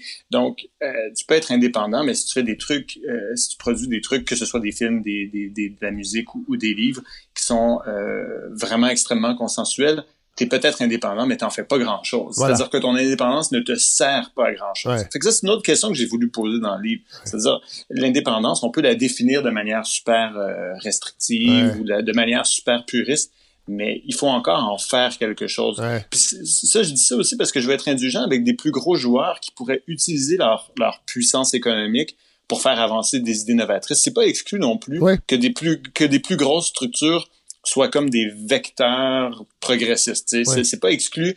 C'est pas parce que tu es un gros joueur que tu es forcément euh, conservateur. Donc, ce que je veux dire, c'est que l'indépendance, on peut la définir en termes de taille, en termes linguistiques, en termes nationalistes, mais il faut surtout se demander à quoi ça sert. Qu'est-ce qu'on en fait ces structures-là indépendantes? C'est quoi le type d'idée dont on qu'on veut faire progresser dans le débat public? Ouais, D'ailleurs, vous, vous parlez euh, dans votre livre aussi, il y a toujours cette tension-là euh, de vouloir. Parce qu'il faut. En fait, c'est il faut vendre des livres à un moment donné. On peut pas juste être un, un, éditeur qui ne fait que de l'avant-garde ou des livres plus difficiles. Donc, il y, a quand même un, y a un balancement, il y a un équilibre à aller chercher entre produire des best-sellers et produire ce que je crois les éditeurs appellent des long sellers, c'est-à-dire ces, ces, livres-là qui ne feront pas de coup de circuit à leur sortie, mais qui vont rester dans le paysage pendant longtemps. Euh, et, et, ça peut être chez des, grandes, des grands groupes euh, d'éditeurs qu'on peut réaliser cet équilibre-là de façon heureuse. Oui, j'appelle ça dans le livre, j'appelle ça le, le, le, principe de péréquation éditoriale. C'est un mot savant pour, pour, pour, pas dire grand-chose, pour dire quelque chose de simple. C'est-à-dire qu'un catalogue balancé, c'est ce qui, en général, garant du succès d'un éditeur. Euh, le, parce que un, comme je pourrais donner euh, ben, je pourrais donner mille exemples mais tu sais par exemple ce qui est payant aussi pour l'édition c'est euh, le fond ce qu'on appelle le fond euh, on peut appeler ça c'est en général aussi le marché scolaire par exemple. mais dis comme un, un, éditeur comme Boréal au Québec il va pas faire forcément toutes ses ventes sur les nouveautés parce que les, les nouveautés c'est hit or miss. Tu sais des fois ça marche des fois ça marche pas. Donc ben tu peux vendre tu sais tu peux croire que le nouvel auteur va vendre 15 000 exemplaires je dis en, en chiffre québécois finalement, il en vend, il en vend 350. Tout ça, c'est possible. Donc, tu peux pas euh, t'appuyer juste sur ça. Julien euh, Lefort, Favreau, j'ouvre une parenthèse. le, nouvel auteur aussi, ou la nouvelle autrice, il y a un travail d'édition aussi qui est, qui, qui est laborieux, là. Ben, parce que c'est pas vrai que on reçoit un manuscrit et il est bon, et on le publie, et on a un nouvel auteur, puis on joue notre publicité là-dessus. Il y a quand même un travail, là. Oui, tout à fait. Le travail éditorial et le travail de mise en marché est forcément plus coûteux pour un nouvel auteur. Donc, c'est comme un peu, c'est un peu la loterie. Donc, il faut s'appuyer aussi sur les ventes sur le long terme. Euh, même dans le cas des grands, grands éditeurs, euh, c'est ce qu'on appelle le domaine public, donc les livres qui, qui, sont plus soumis à la loi du droit d'auteur parce que c'est des textes plus anciens. C'est ça, c'est ça, ça peut être très payant, là, je veux dire. Euh, les, rééditions Balzac, euh, ben Zola, c'est tous ces romans-là ça coûte rien à imprimer, ça coûte rien à éditer, il n'y a pas de droit d'auteur. Euh, mais là, ça, c'est vraiment dans le cas des, grands éditeurs généralistes. Mais même chez un petit éditeur comme le mien, on va dire, tu sais, chez Lux Éditeur, il, y a les nouveaux, il y a les nouveautés qui sont vendues, mais il y a aussi le fond. Euh, ils ont un fond, euh, par exemple, d'ouvrages de, anarchistes ou des choses comme ça qui sont pas des choses qui se vendent à énormément d'exemplaires, mais ils s'en vendent un peu tous les ans. Donc, tout ça pour dire que les, les éditeurs sont souvent aussi récompensés pour leur audace. C'est-à-dire que quand on publie des textes difficiles, ils se vendent pas forcément sur le coup, mais sur le long terme, ce sont parfois ces textes-là qui se vendent. Donc, normalement, un, éditeur devrait être capable de faire comme l'équilibre entre les livres qui ont des succès plus instantanés puis les livres qui vont potentiellement avoir un succès sur le plus long terme. Euh, mais ça, c'est dur à prévoir. Ça, c'est vraiment la, vraiment la loterie. Mais un éditeur qui, qui miserait toujours juste sur les coûts immédiats, euh, sur le long terme, pourrait se ramasser à avoir des, des, problèmes à comme des problèmes à pérenniser son catalogue. Euh, il y a un chapitre qui est vraiment, moi qui m'a vraiment, vraiment euh, interpellé, c'est la, disparition des librairies, euh, du, lieu physique de la librairie.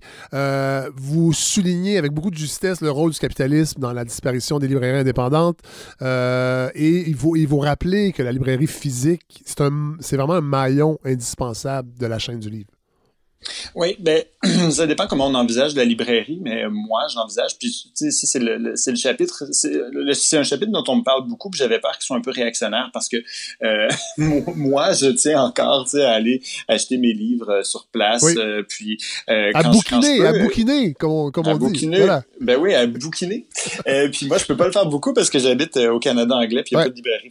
Vous êtes à Kingston? C'est à Kingston, mais j'ai une librairie pour mes livres en anglais. Je, vais, les je vais bouquiner en anglais.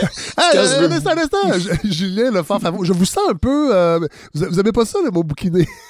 Non, non, mais c'est que, euh, c'est que je voulais, je, je, je cherchais à faire ce, ce, ben, ce chapitre-là, je voulais pas qu'il soit, je voulais pas qu'il soit quétaine. C'est-à-dire, je voulais pas juste dire. C'est pas romantique, les livres, ça. Les livres, ça, c'est des livres, ça sent bon. Ouais, c'est ça. C'est pas romantique. Ça sent, ça sent bon, mais c'est pas grave. Bon. Euh, mais je voulais quand même, je voulais quand même rappeler que c'est aussi un lieu, de, c'est aussi un lieu de rencontre. Oui, euh, oui.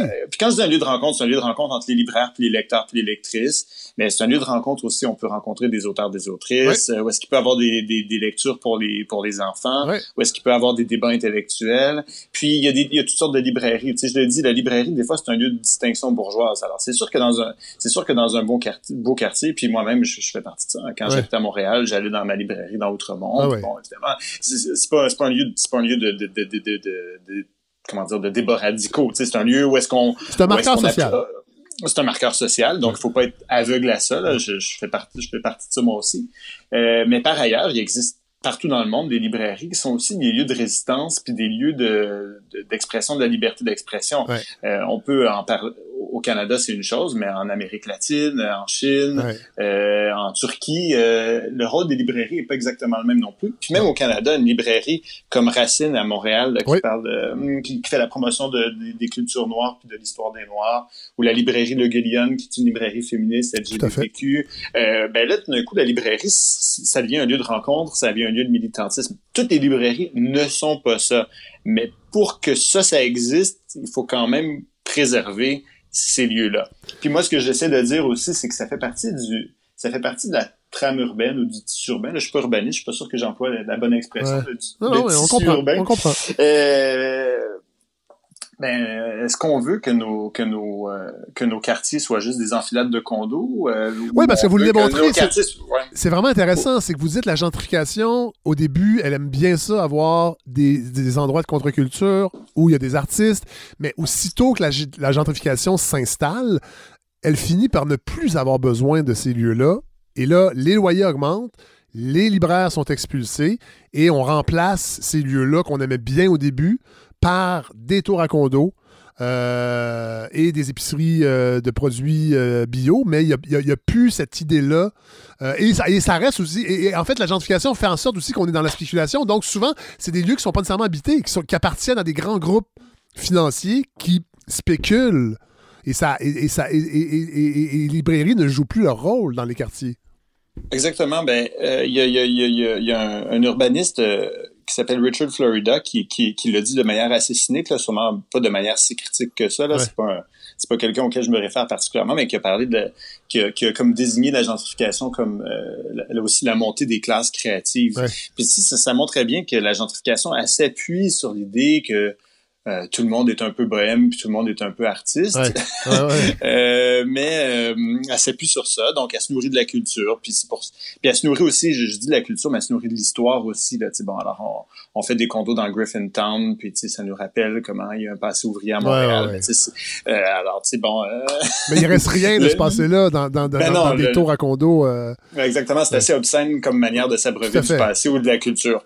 Puis donc, ben, dans toutes les, toutes les grandes villes du monde sont quand même assez euh, sont dans un moment de leur histoire où la, la, spéculation immobilière et la gentrification commencent à être assez critiques dans plusieurs grandes villes du monde.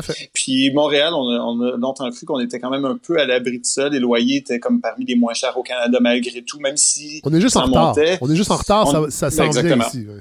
Ça, ça, ça, a commencé, là, c'est vraiment entamé de manière plus critique, la gentrification à Montréal. Donc là, je pose la question, c'est quoi la responsabilité des villes là-dedans? Est-ce que les villes font juste dire, puis là, on parle de la culture, mais on pourrait parler des logements sociaux, là, mais c'est comme l'implication des municipalités ou des gouvernements dans la, dans la gestion du marché immobilier. Est-ce qu'on laisse, est-ce qu'on laisse ça au libre marché ou on intervient? Parce que si on n'intervient pas, je vous annonce que des, petites boutiques, il n'y en aura plus. C'est comme c'est juste une question mathématique. C'est pas de la vertu, c'est juste une question mathématique. Et vous le soulignez dans votre livre, c'est que les gens semblent, on semble pas euh, comprendre exactement l'implication, mais vous le dites avec Amazon, évidemment, on parle des librairies indépendantes, des lieux physiques, mais c'est quoi c'est quoi se fier seulement sur Amazon pour acheter des livres? Vous donnez l'exemple aussi que Amazon, ils s'en foutent de ce qu'ils vendent. Ils vendent même des livres qui, qui, qui critiquent Amazon. Ben oui, il n'y a, y a, pas de, y a pas de, j'allais dire de curation là, c'est le mot comme en anglais, c'est comme l'anglicisme, ouais. comment on dit ça là, mais il n'y a pas de, il a pas de choix fait par Amazon. Euh, c'est des algorithmes qui guident tout. Puis il faut pas, faut pas être paranoïaque non plus. C'est-à-dire que euh, si vous allez sur un site indépendant comme les libraires aussi, il y a des, il y a des, il y a des algorithmes, mais la différence c'est que les algorithmes ne servent pas à, à, votre surveillance. Là, c'est pas la même chose. L'intelligence artificielle, c'est pas, euh, c'est pas forcément toujours l'ennemi à abattre. Là. Je sais pas, il faut pas entrer, il faut pas tomber dans ce cliché-là non plus. Non. Mais ce qui est vrai, c'est Amazon, ils font le commerce, ils font euh, le, commerce des objets culturels, mais sans rapport à la culture. Alors, on peut encourager ça ou on peut le décourager. Moi, je suis d'avis qu'il faut le décourager. C'est-à-dire que je pense que c'est quand même un métier c'est quand même un métier que de vendre de la culture. Puis Moi, j'ai été libraire, puis j'ai des amis encore qui sont libraires. Puis euh, choisir des livres, puis mettre les bons livres dans les mains des bonnes personnes, c'est un métier. Puis je, non, encore je, veux pas être romantique, mais ça change des vies. moi, ça a changé ma vie que certaines personnes mettent des livres dans mes mains. Ben euh, à certains moments, tu sais, ça m'a.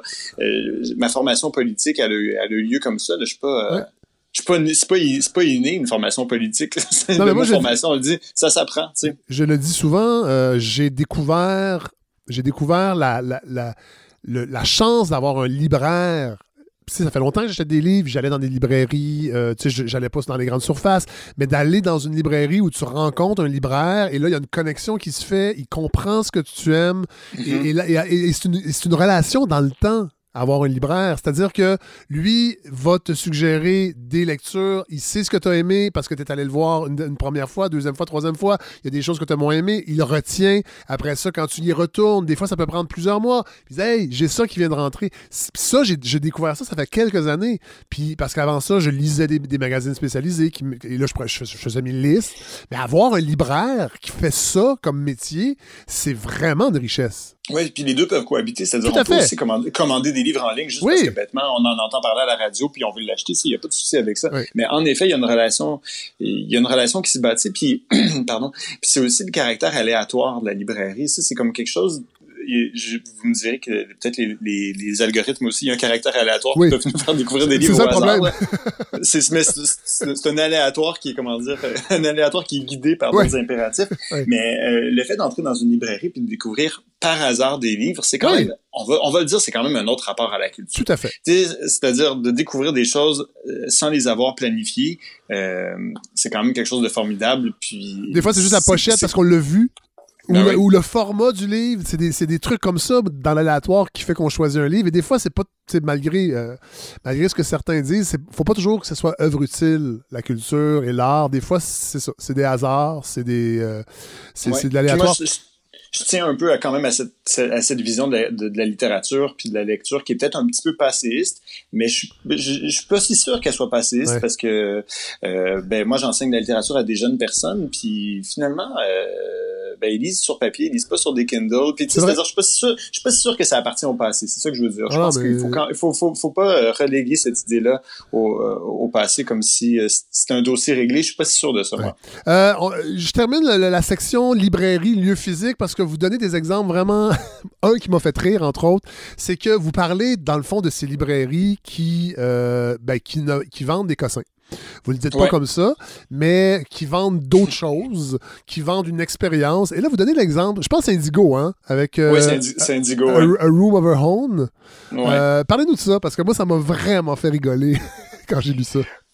Oui, ben c'est parce que le, fait que les librairies vendent des cossins, je pense que je pense qu'à petite échelle, ça peut être quelque chose de souhaitable aussi. C'est-à-dire que tu sais, euh, personne n'était choqué du temps d'Olivieri, qu'Olivieri a un bistrot pour euh, pour comme permettre à la rentabilité, permettre la rentabilité de la librairie. Tu sais, il y a il y a différentes possibilités. Puis euh, quand vous arrivez à la, la, caisse de votre librairie, qu'il y a des qu'il y a des stylos puis des calepins, tu sais, je pense pas que ce soit. On, on, pas, pas besoin d'être puriste là, de ne vendre que des livres, mais il y en a qui il y en a qui exagèrent. Il y en a qui charrient un peu. Puis dans le cas de, c'est aussi une question de branding. Dans le cas d'Indigo, tu sais, ça, ça vire au délire parce que justement, ils ont comme créé une section euh, qui est une section qui vend des cossins, euh, qui s'appelait donc euh, une chambre, une chambre pour elle, appelons ça comme ça, tu sais, qui est comme un, détournement de, du titre de Virginia Woolf. Ben oui. Puis ça donne que moi, quand j'ai vu ça passer, tu sais, je venais d'enseigner le texte de Virginia Woolf, je venais de le relire, tu sais. Puis c'est un, texte qui est comme tellement, ben d'abord, il est comme tellement d'actualité, c'est hallucinant, mais qui est tellement critique à on, le dit beaucoup, on dit beaucoup que c'est un texte contre le patriarcat, c'est tout à fait vrai, mais c'est vraiment un, texte qui, montre comment le patriarcat s'appuie aussi sur des réseaux d'argent, c'est-à-dire des réseaux d'argent avec les, universités, les institutions de savoir, les institutions de culture, puis comment cet argent-là, ces réseaux d'argent-là excluent les femmes. Euh, donc c'est comme le patriarcat, mais c'est le patriarcat dans ses ramifications intellectuelles et économiques. Le texte de Virginia Woolf, il est comme extraordinaire. Puis donc, de voir qu'une librairie décide de vendre ses cossins en utilisant ce titre-là, moi, tu sais, j'ai trouvé Non, mais qui vendent, parce vendent des sacs, à, des sacs à main vegan, des écharpes de laine, des cadeaux de mariage et de fiançailles. C'est quand même ouais, drôle. c'est une, vision, c'est une vision de la femme qui est super rétrograde, là. Alors, euh, c'est comme les, les, les, femmes, s'ils vont acheter des livres, s'ils vont dans une librairie, c'est pas pour acheter des livres de Virginia Woolf. Non, c'est ça. C'est pour, pour acheter des, des, petites des petites couvertes en polar. Donc, tu sais, il y a, y a, comme une vision de la femme qui est assez rétrograde là-dedans. Mais je pense que l'ironie de la chose euh, a échappé à la chaîne Indigo, je pense, euh, mais, mais, pas à moi. Ça, ça moi, j'ai trouvé ça hilarant. bon, dans votre livre, vous parlez aussi, il y, a une, partie sur deux figures importantes euh, de l'édition que je ne connaissais pas. Euh, André Chiffrin. Oui. Et Éric Azon. Oui, exact. J'ai prononcé comme il faut? Tout à fait comme il faut. Bon, voilà. Alors, ben, euh, peut-être que moi non plus, je les prononce pas comme il faut. C'est une possibilité aussi. C'est le, problème de la lecture, des fois. Hein, c'est qu'on lit des mots, puis après ça, on se dit, il va falloir que je le dise en entrevue. J'espère que je vais le dire comme il faut. Bon, mais parle-nous quand même de ces deux figures-là qui, moi, m'ont donné le goût de découvrir leurs écrits. Ces deux figures qui sont super liées puis qui sont très différentes à la fois. Mais donc, André Chiffrin, lui, vient d'une grande, grande famille d'éditeurs, euh, très, très prestigieux. Son, son père avait fui la France durant la Deuxième Guerre mondiale. la France la France pétainiste, il travaillait pour Gallimard, puis Gallimard, euh, en temps d'occupation, c'était pas non plus nickel. Donc, il avait comme euh, Gaston Gallimard avait comme laissé entendre à Jacques Chiffrin, donc le père, euh, qui dirigeait la collection de la Pléiade, euh, que bon, étant juif, il serait mieux de, de se tenir tranquille. Euh, ce, ce, qu'il fit, et il prit le bateau euh, pour l'Amérique. Et donc, André Chiffrin, c'était un éditeur américain, mais donc non seulement francophile, mais qui parlait français parfaitement par son père. Puis, il a travaillé toute sa vie dans des grands groupes à un moment que lui désignait peut-être pas comme un âge d'or de l'édition, ce serait peut-être trop dire, mais un moment où il avait l'impression d'avoir des coups des franges pour publier euh, des livres assez difficiles dans un cadre assez mainstream, on va dire comme ça. Ça, c'est intéressant quand même. Oui, mais donc ça, on se demande pourquoi on pourrait ne plus le faire. C'est-à-dire que lui, donc, il travaillait pour un grand éditeur, puis on lui demandait de faire des projets rentables. Hein. la question, c'est pas qu'on lui qu'on le laissait euh, euh, creuser une dette à l'infini. on lui demandait de faire des projets rentables, mais on essayait aussi de mettre les moyens de production à la comment dire comme au service, au service des idées plus radicales. Exactement. Donc, il donne l'exemple toujours, c'est peut-être un exemple qui, qui, a rendu plus romantique avec le dans son souvenir, là, mais qui avait décidé de publier une anthologie de poésie coréenne. Puis il l'avait publié dans un format super cheap, euh, qui, qui se vendait quelques sous, là, je sais pas, un dollar, je sais pas c'était quoi en argent de l'époque, puis ça se vendait partout dans les supermarchés, puis qui avait réussi à en vendre, je sais pas combien de dizaines de milliers. Parce qu'il y avait eu cette idée-là que peut-être que ce serait une bonne idée de diffuser largement une anthologie de poésie coréenne. Bon, évidemment, c'est un peu, c'était demi une boutade, mais euh, il, a, il, a, vécu longtemps dans ce, dans ce milieu d'édition-là. Puis, graduellement, il y a eu une concentration éditoriale les maisons d'édition pour lesquelles il, travaillait ont été rachetées par une plus grosse, par une plus grosse, par une plus grosse, par une plus grosse. Puis il a vu un rétrécissement de sa liberté d'action comme éditeur. Puis lui, il a vu le signe de la, de la réduction de la liberté d'expression euh, sans surprise.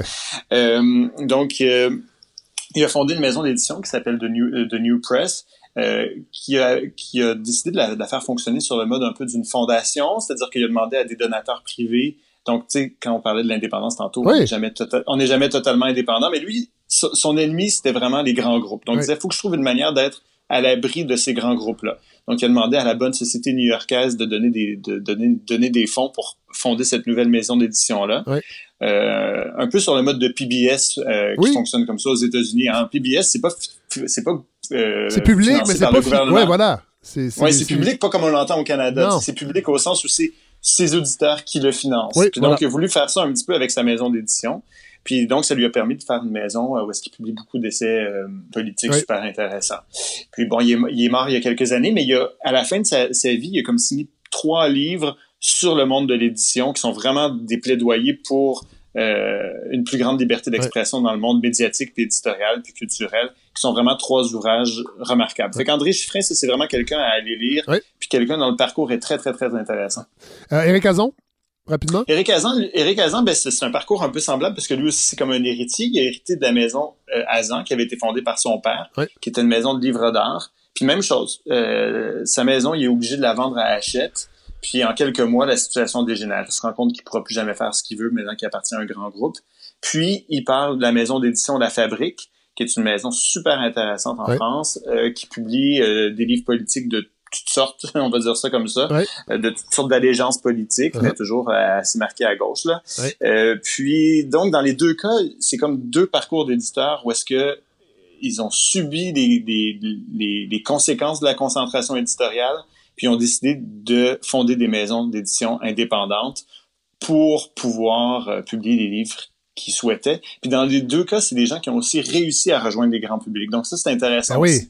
Ben oui. Ils ont réussi à, fonder des maisons d'édition puis à trouver des moyens pour rejoindre un public quand même assez large. Oui, parce qu'on le, euh, répète, euh, éditer des livres, les mettre sur le marché, choisir faire des, avoir un parti pris, euh, c'est une chose, mais s'assurer aussi que ces livres-là vivent, en fait, rejoignent leur public, c'est c'est l'autre facette qui, qui, qui, est quand même pas facile.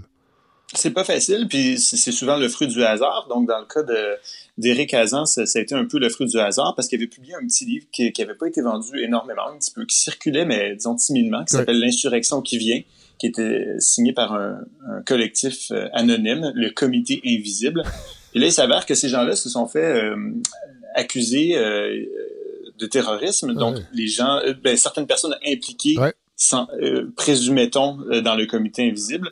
Donc, ça a donné beaucoup, beaucoup de visibilité au livre, tout d'un coup, ce qui n'était pas l'objectif du gouvernement.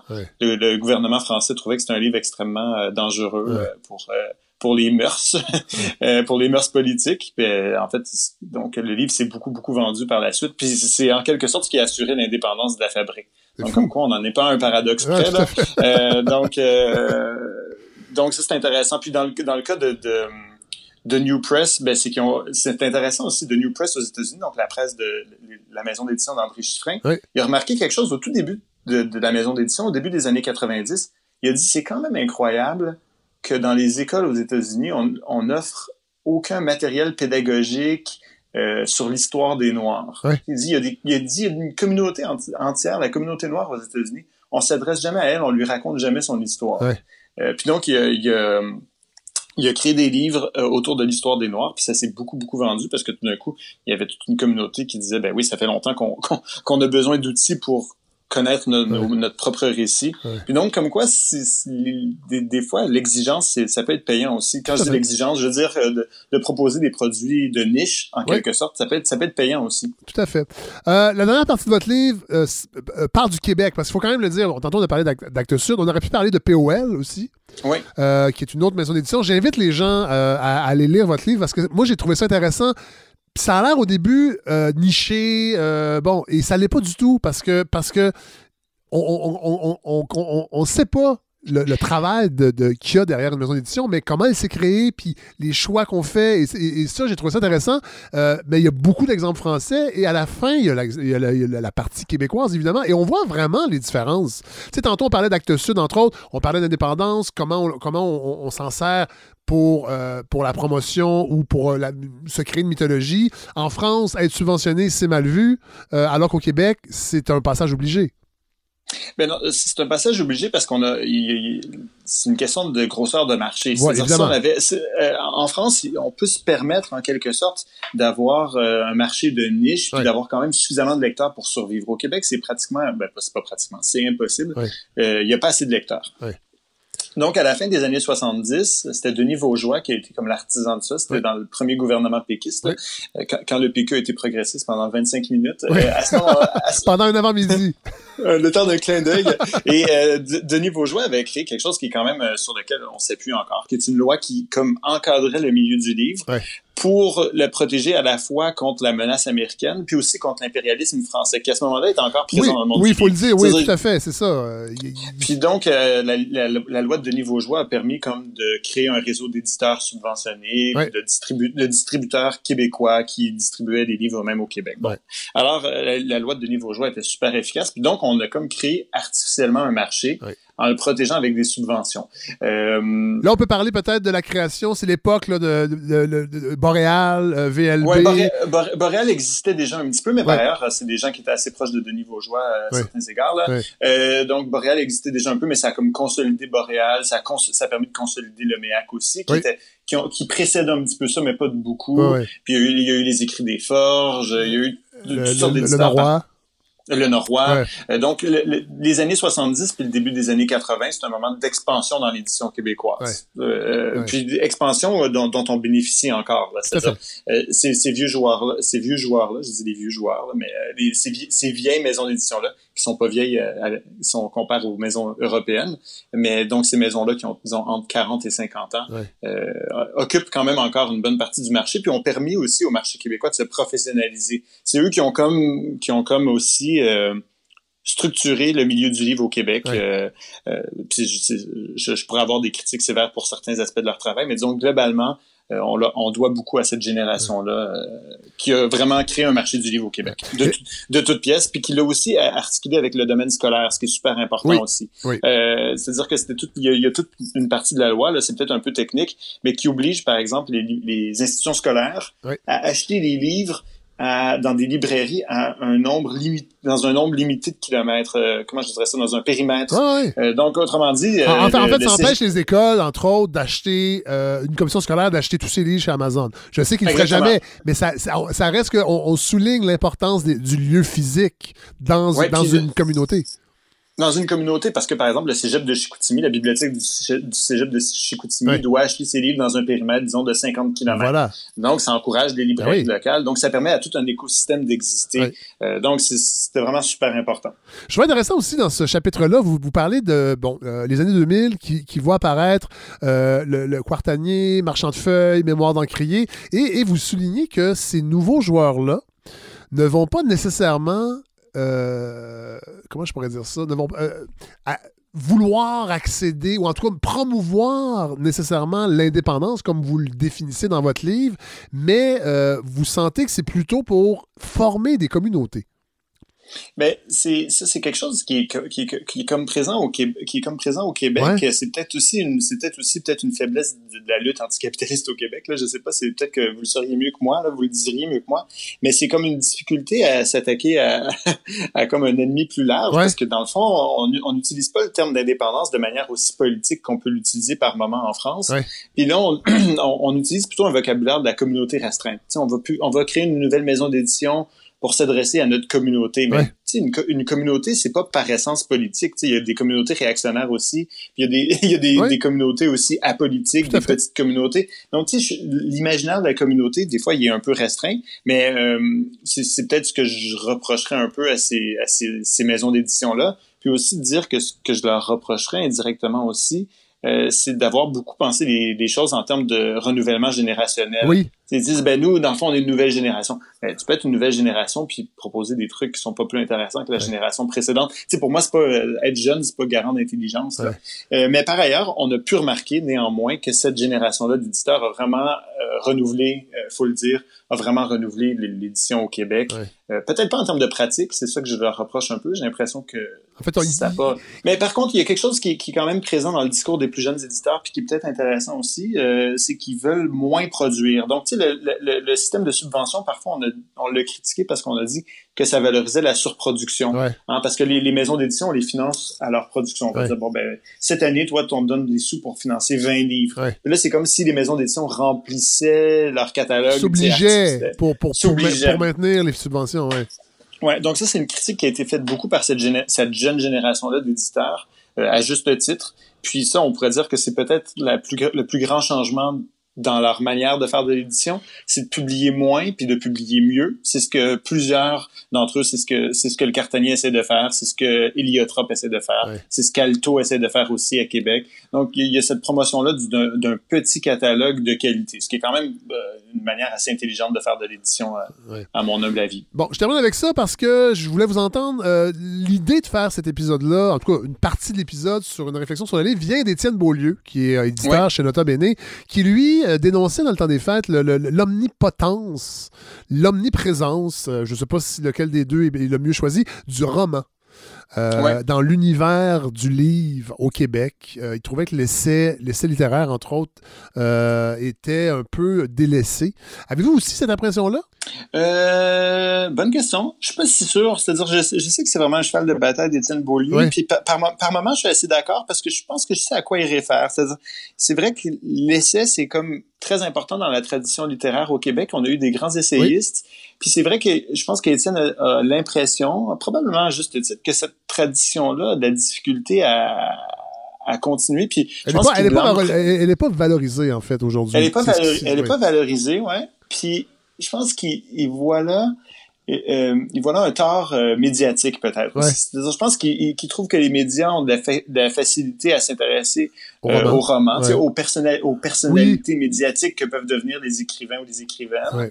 Puis peuvent s'intéresser aux essais d'actualité, mais moins aux essais littéraires qui proposeraient une réflexion subtile, nuancée, mais pas forcément euh, ancrée dans l'actuel. Ancrée dans l'actuel. Puis donc je pense que c'est ce qu'il reproche aux médias. Puis donc ça, je suis assez d'accord avec lui je, critique pas ce qui existe, moi je critique ce qui existe pas en quelque sorte. Le problème c'est pas ce qui c'est pas ce qui a de la place. Je pense pas que c'est que le roman prend trop de place. C'est que je pense que les médias font accordent peut-être pas assez d'importance. Je suis pas le premier à le dire. Accordent, peut-être pas assez d'importance à la culture. Et donc s'ils accordaient plus d'importance à la culture, ben eh, on parlerait de d'autres choses que des formes hégémoniques. C'est-à-dire, euh, parce que ce que ce qu'Étienne dit sur le, monde du livre est juste puis, ben, aussi, on parle très peu dans les médias des arts visuels, puis on parle très peu dans les médias de, la danse contemporaine. puis euh, dans les médias, on parle de théâtre, mais on parle principalement des grandes compagnies théâtrales, puis moins de ce qui se fait en région. Puis, alors, dans le fond, le problème central, je pense, c'est qu'il manque de relais médiatiques pour parler de la culture. Euh, dans les faits, je pense qu'il y a plein de romanciers puis de romancières qui vont dire que ben, on n'a pas parlé de leur livre dans les médias du tout, du tout, du tout, parce que finalement, il y a comme pas assez d'espace. Donc tout le monde, presque tout le monde souffre de ce manque d'espace-là. Euh, mais c'est vrai que les médias sont beaucoup axés sur les, romans plus que sur les essais. Je pense que c'est juste là. Mais je pense aussi qu'ils sont axés autour de aussi de quelques romans. Euh, je veux dire, je veux absolument pas de faire des attaques à dominem là, parce que j'ai rien contre les individus. Mais combien de fois on peut inviter Kim Thuy à la télévision pour parler d'un roman? Je veux dire, je, les ai pas lus ces romans, ils sont peut-être très convenables. J'ai pas d'opinion, c'est pas une évaluation. C'est juste. Non, mais vous avez raison, je les ai pas lus. Non... Sincèrement, je les ai pas lus non plus. Je la croise souvent. Euh, c'est drôle, je faisais un truc à Radio-Canada avant hier et elle était là. Super sympathique. Ben, mais c'est vrai que c'est le réflexe facile. C'est la Glenn Tremblay de la littérature. C'est-à-dire qu'on l'invite tout de suite parce qu'elle est payante, elle, est fun, puis on aime ses romans, mais pendant ce temps-là, on parle pas d'autres romans. Oui, puis c'est la même chose aussi avec, euh, avec votre collègue à cette année-là, Simon Boulris, qui est par ailleurs très, très bon. Tout à fait. Que je, trouve, que je trouve très bon pour parler des livres des autres, puis pas toujours des livres évidents. Donc, c'est ça le paradoxe. C'est vrai. Lui, on l'invite partout, mais au moins, il profite de sa tribune pour parler de, de, de livres qui, ont eu, qui ont eu moins de visibilité. Donc, ça, je le, puis il le fait pas seulement. Je, remercie. Mais vous avez raison, puis il le fait pas seulement à Télé-Québec. Il fait. Je pense qu'il était chroniqueur à Sucré-Salé, puis il parle de poésie. Ouais, ouais, c'est ça. C'est ça. mais il y a, il y a ce talent-là. Mais en même temps, combien de fois dans une semaine on peut voir, euh, bon, je dis Kim Thuy, Daniel Laferrière, Simon Boulris, c'est-à-dire que c'est aussi l'obsession des médias avec les personnalités. Donc, une fois qu'ils ont trouvé une personnalité qui passe bien à la télé, c'est comme le jackpot. Puis, là, on, on, use cette source-là jusqu'au bout. Donc, euh, puis c'est vrai, ce que ce qu'Étienne dit à propos du, du roman, ben c'est vrai que c'est des romanciers qui ont cette place-là dans l'univers médiatique québécois. Euh, puis c'est pas c'est pas forcément des, des romanciers puis des romancières qui ont des sais, qui sont si, euh, comment dire, transcendants. Des... Ben, ils ont, ils ont peut-être quand même des, je, je, trouve intéressant Dany Laferrière. Là, je, suis comme tout, comme tout le monde, je pense que c'est un homme, je pense que c'est un homme intelligent.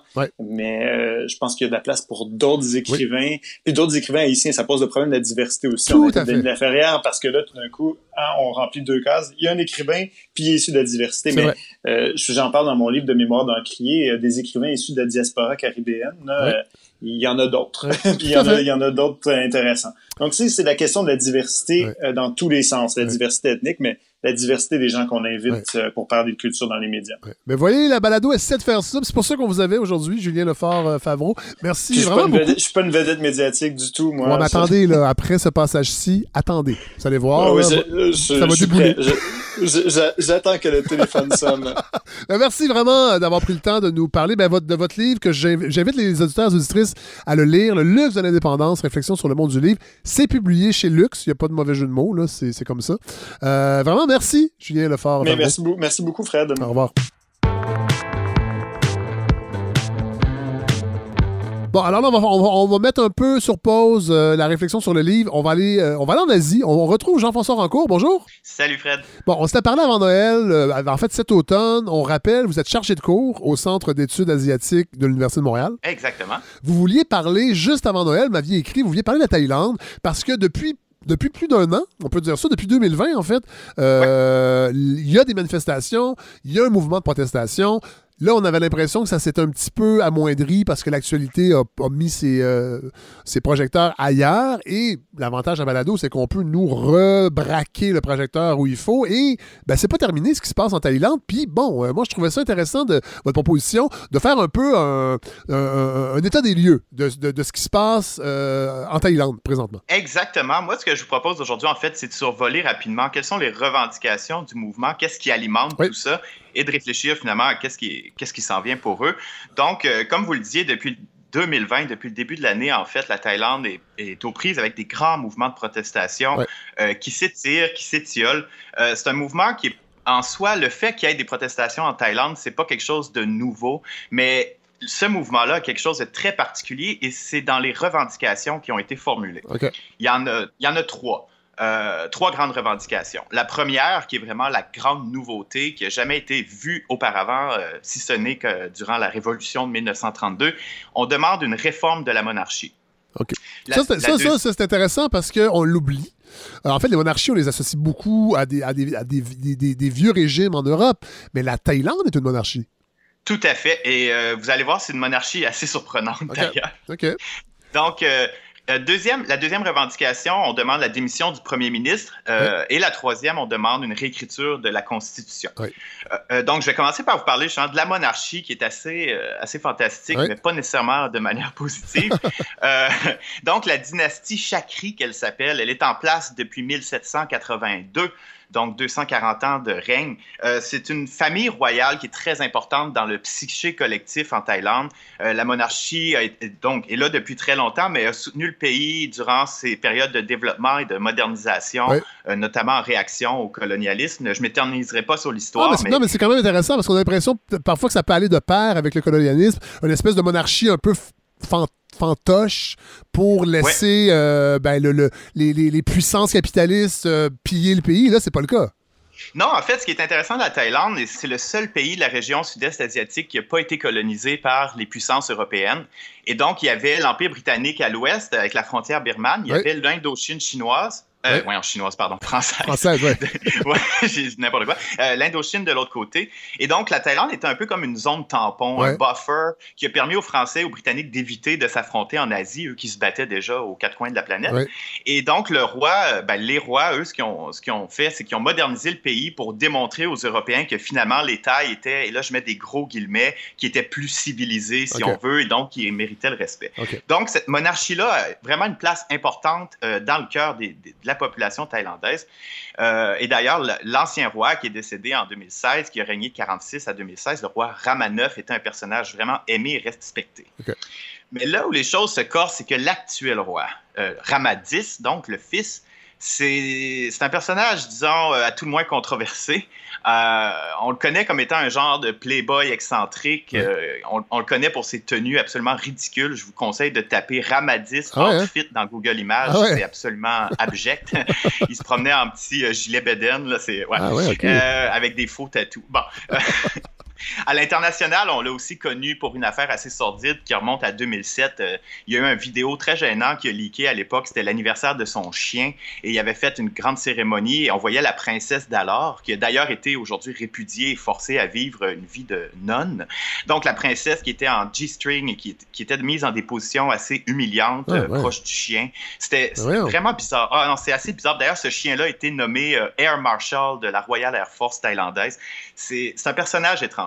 Le roi, donc Ramadis, lui, il a passé le plus gros de l'année 2020 en Allemagne, euh, ce qui peut être surprenant, dans un, un grand hôtel de Bavière qu'il loue en totalité. Ah, ouais. Euh, ouais euh, il a besoin de tout l'hôtel, évidemment, pour sa suite de serviteurs et sa cohorte de concubines. et ça, ça, ça, a créé beaucoup de remous en Allemagne parce que, d'un, tous les hôtels du pays étaient fermés à cause de la pandémie. Le seul hôtel ouvert, c'était lui du roi. Et il y a aussi une controverse parce qu'on l'a accusé finalement de gérer les affaires de son État à partir de l'Allemagne, ce qui est interdit dans les lois euh, allemandes. On parle de, problème de souveraineté. Mais ça, pour la monarchie thaïlandaise, c'est cette espèce de, de, déliquescence. De, C'est nouveau, ça. Euh, oui, oui, oui. Ça, a quand même été.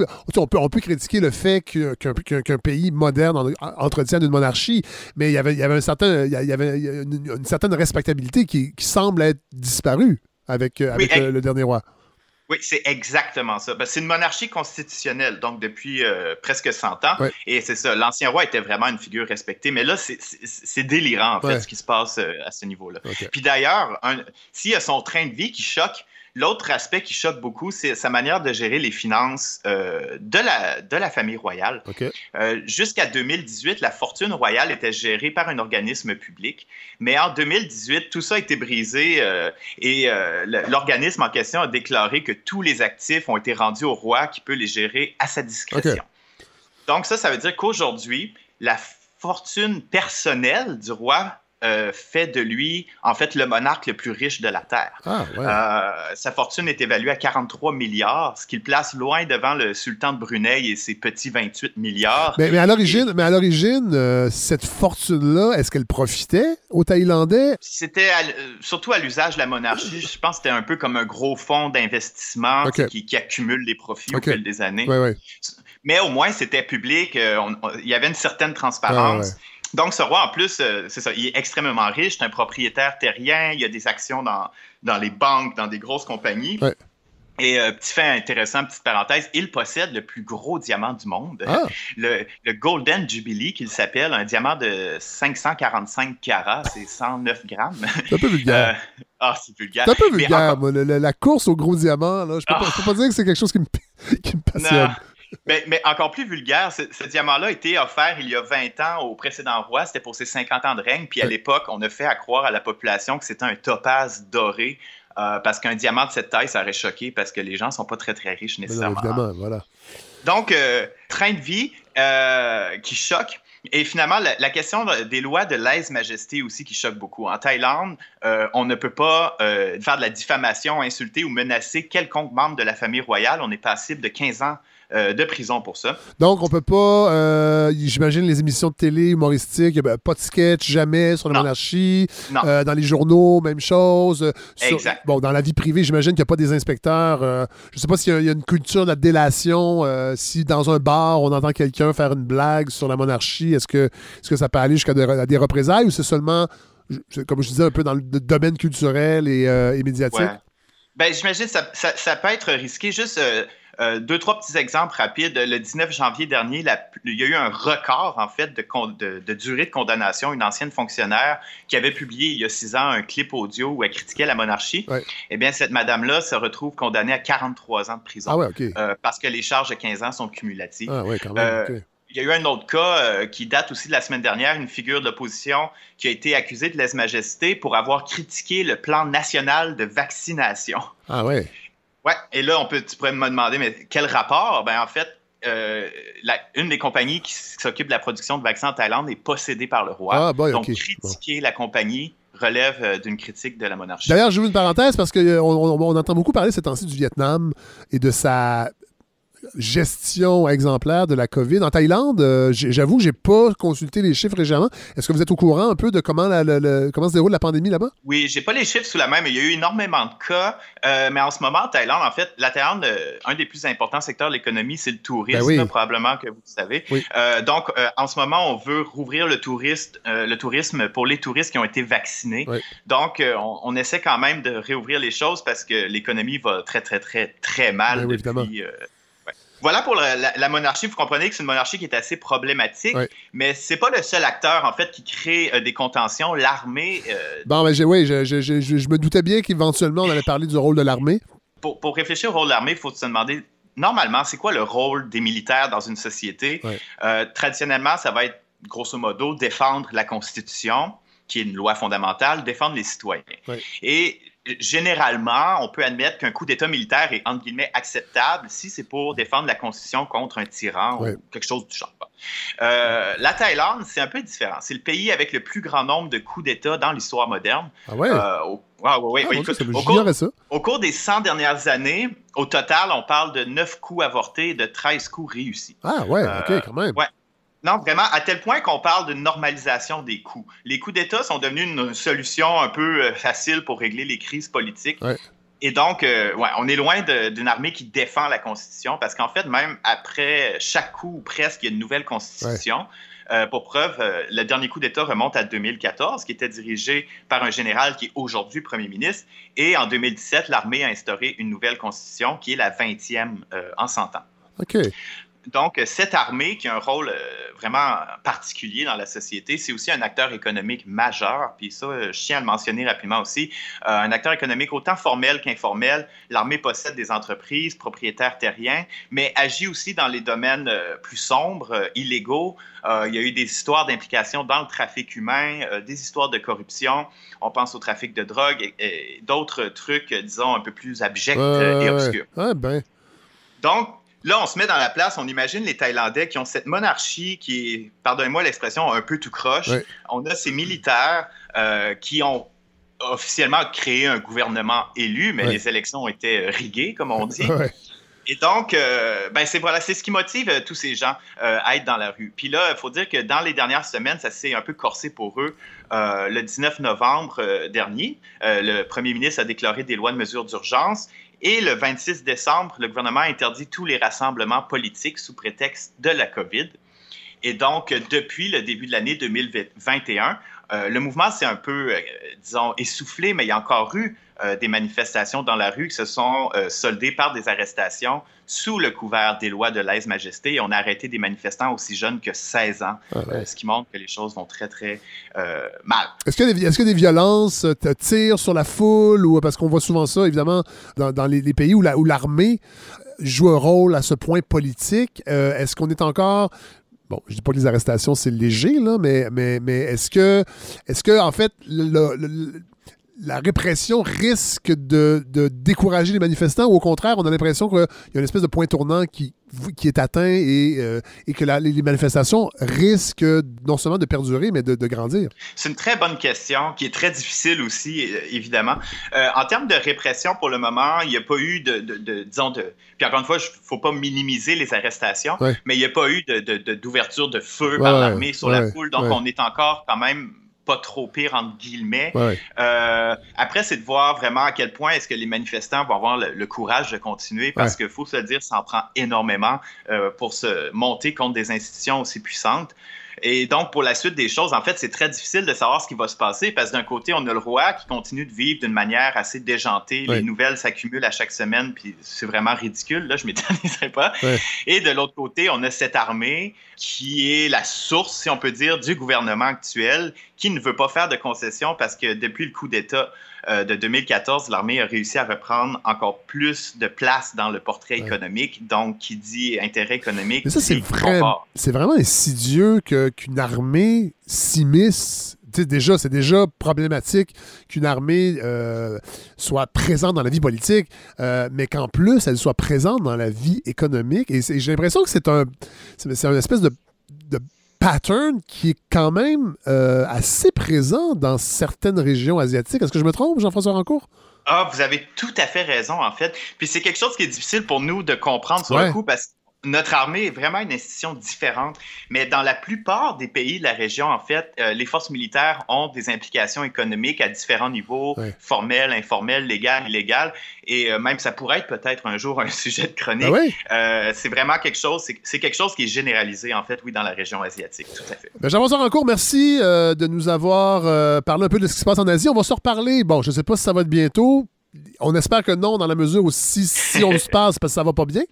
Mais euh, ça serait peut-être intéressant éventuellement de nous parler du Vietnam et de la, de la pandémie, parce que moi, j'ai à distance, parfois, je me méfie, je dois l'avouer, de toute nouvelle qui vient d'anciennes. Euh, d'anciens régimes totalitaires, et je parle à la Chine qui en est un présentement, mais j'ai l'impression qu'il y a un contrôle d'information, mais, mais euh, en tout cas, de ce que, de ce que j'en comprends, ça semble effectivement être le Vietnam assez exemplaire dans le contrôle de la pandémie. Ça serait peut-être intéressant que vous nous, euh, nous exposiez un peu comment ils s'y sont pris euh, et comment socialement aussi ça a été possible parce que j'ai l'impression qu'il y, a aussi une forme de répression, entre guillemets, dans la gestion euh, pandémique de la COVID dans certains pays asiatitiques.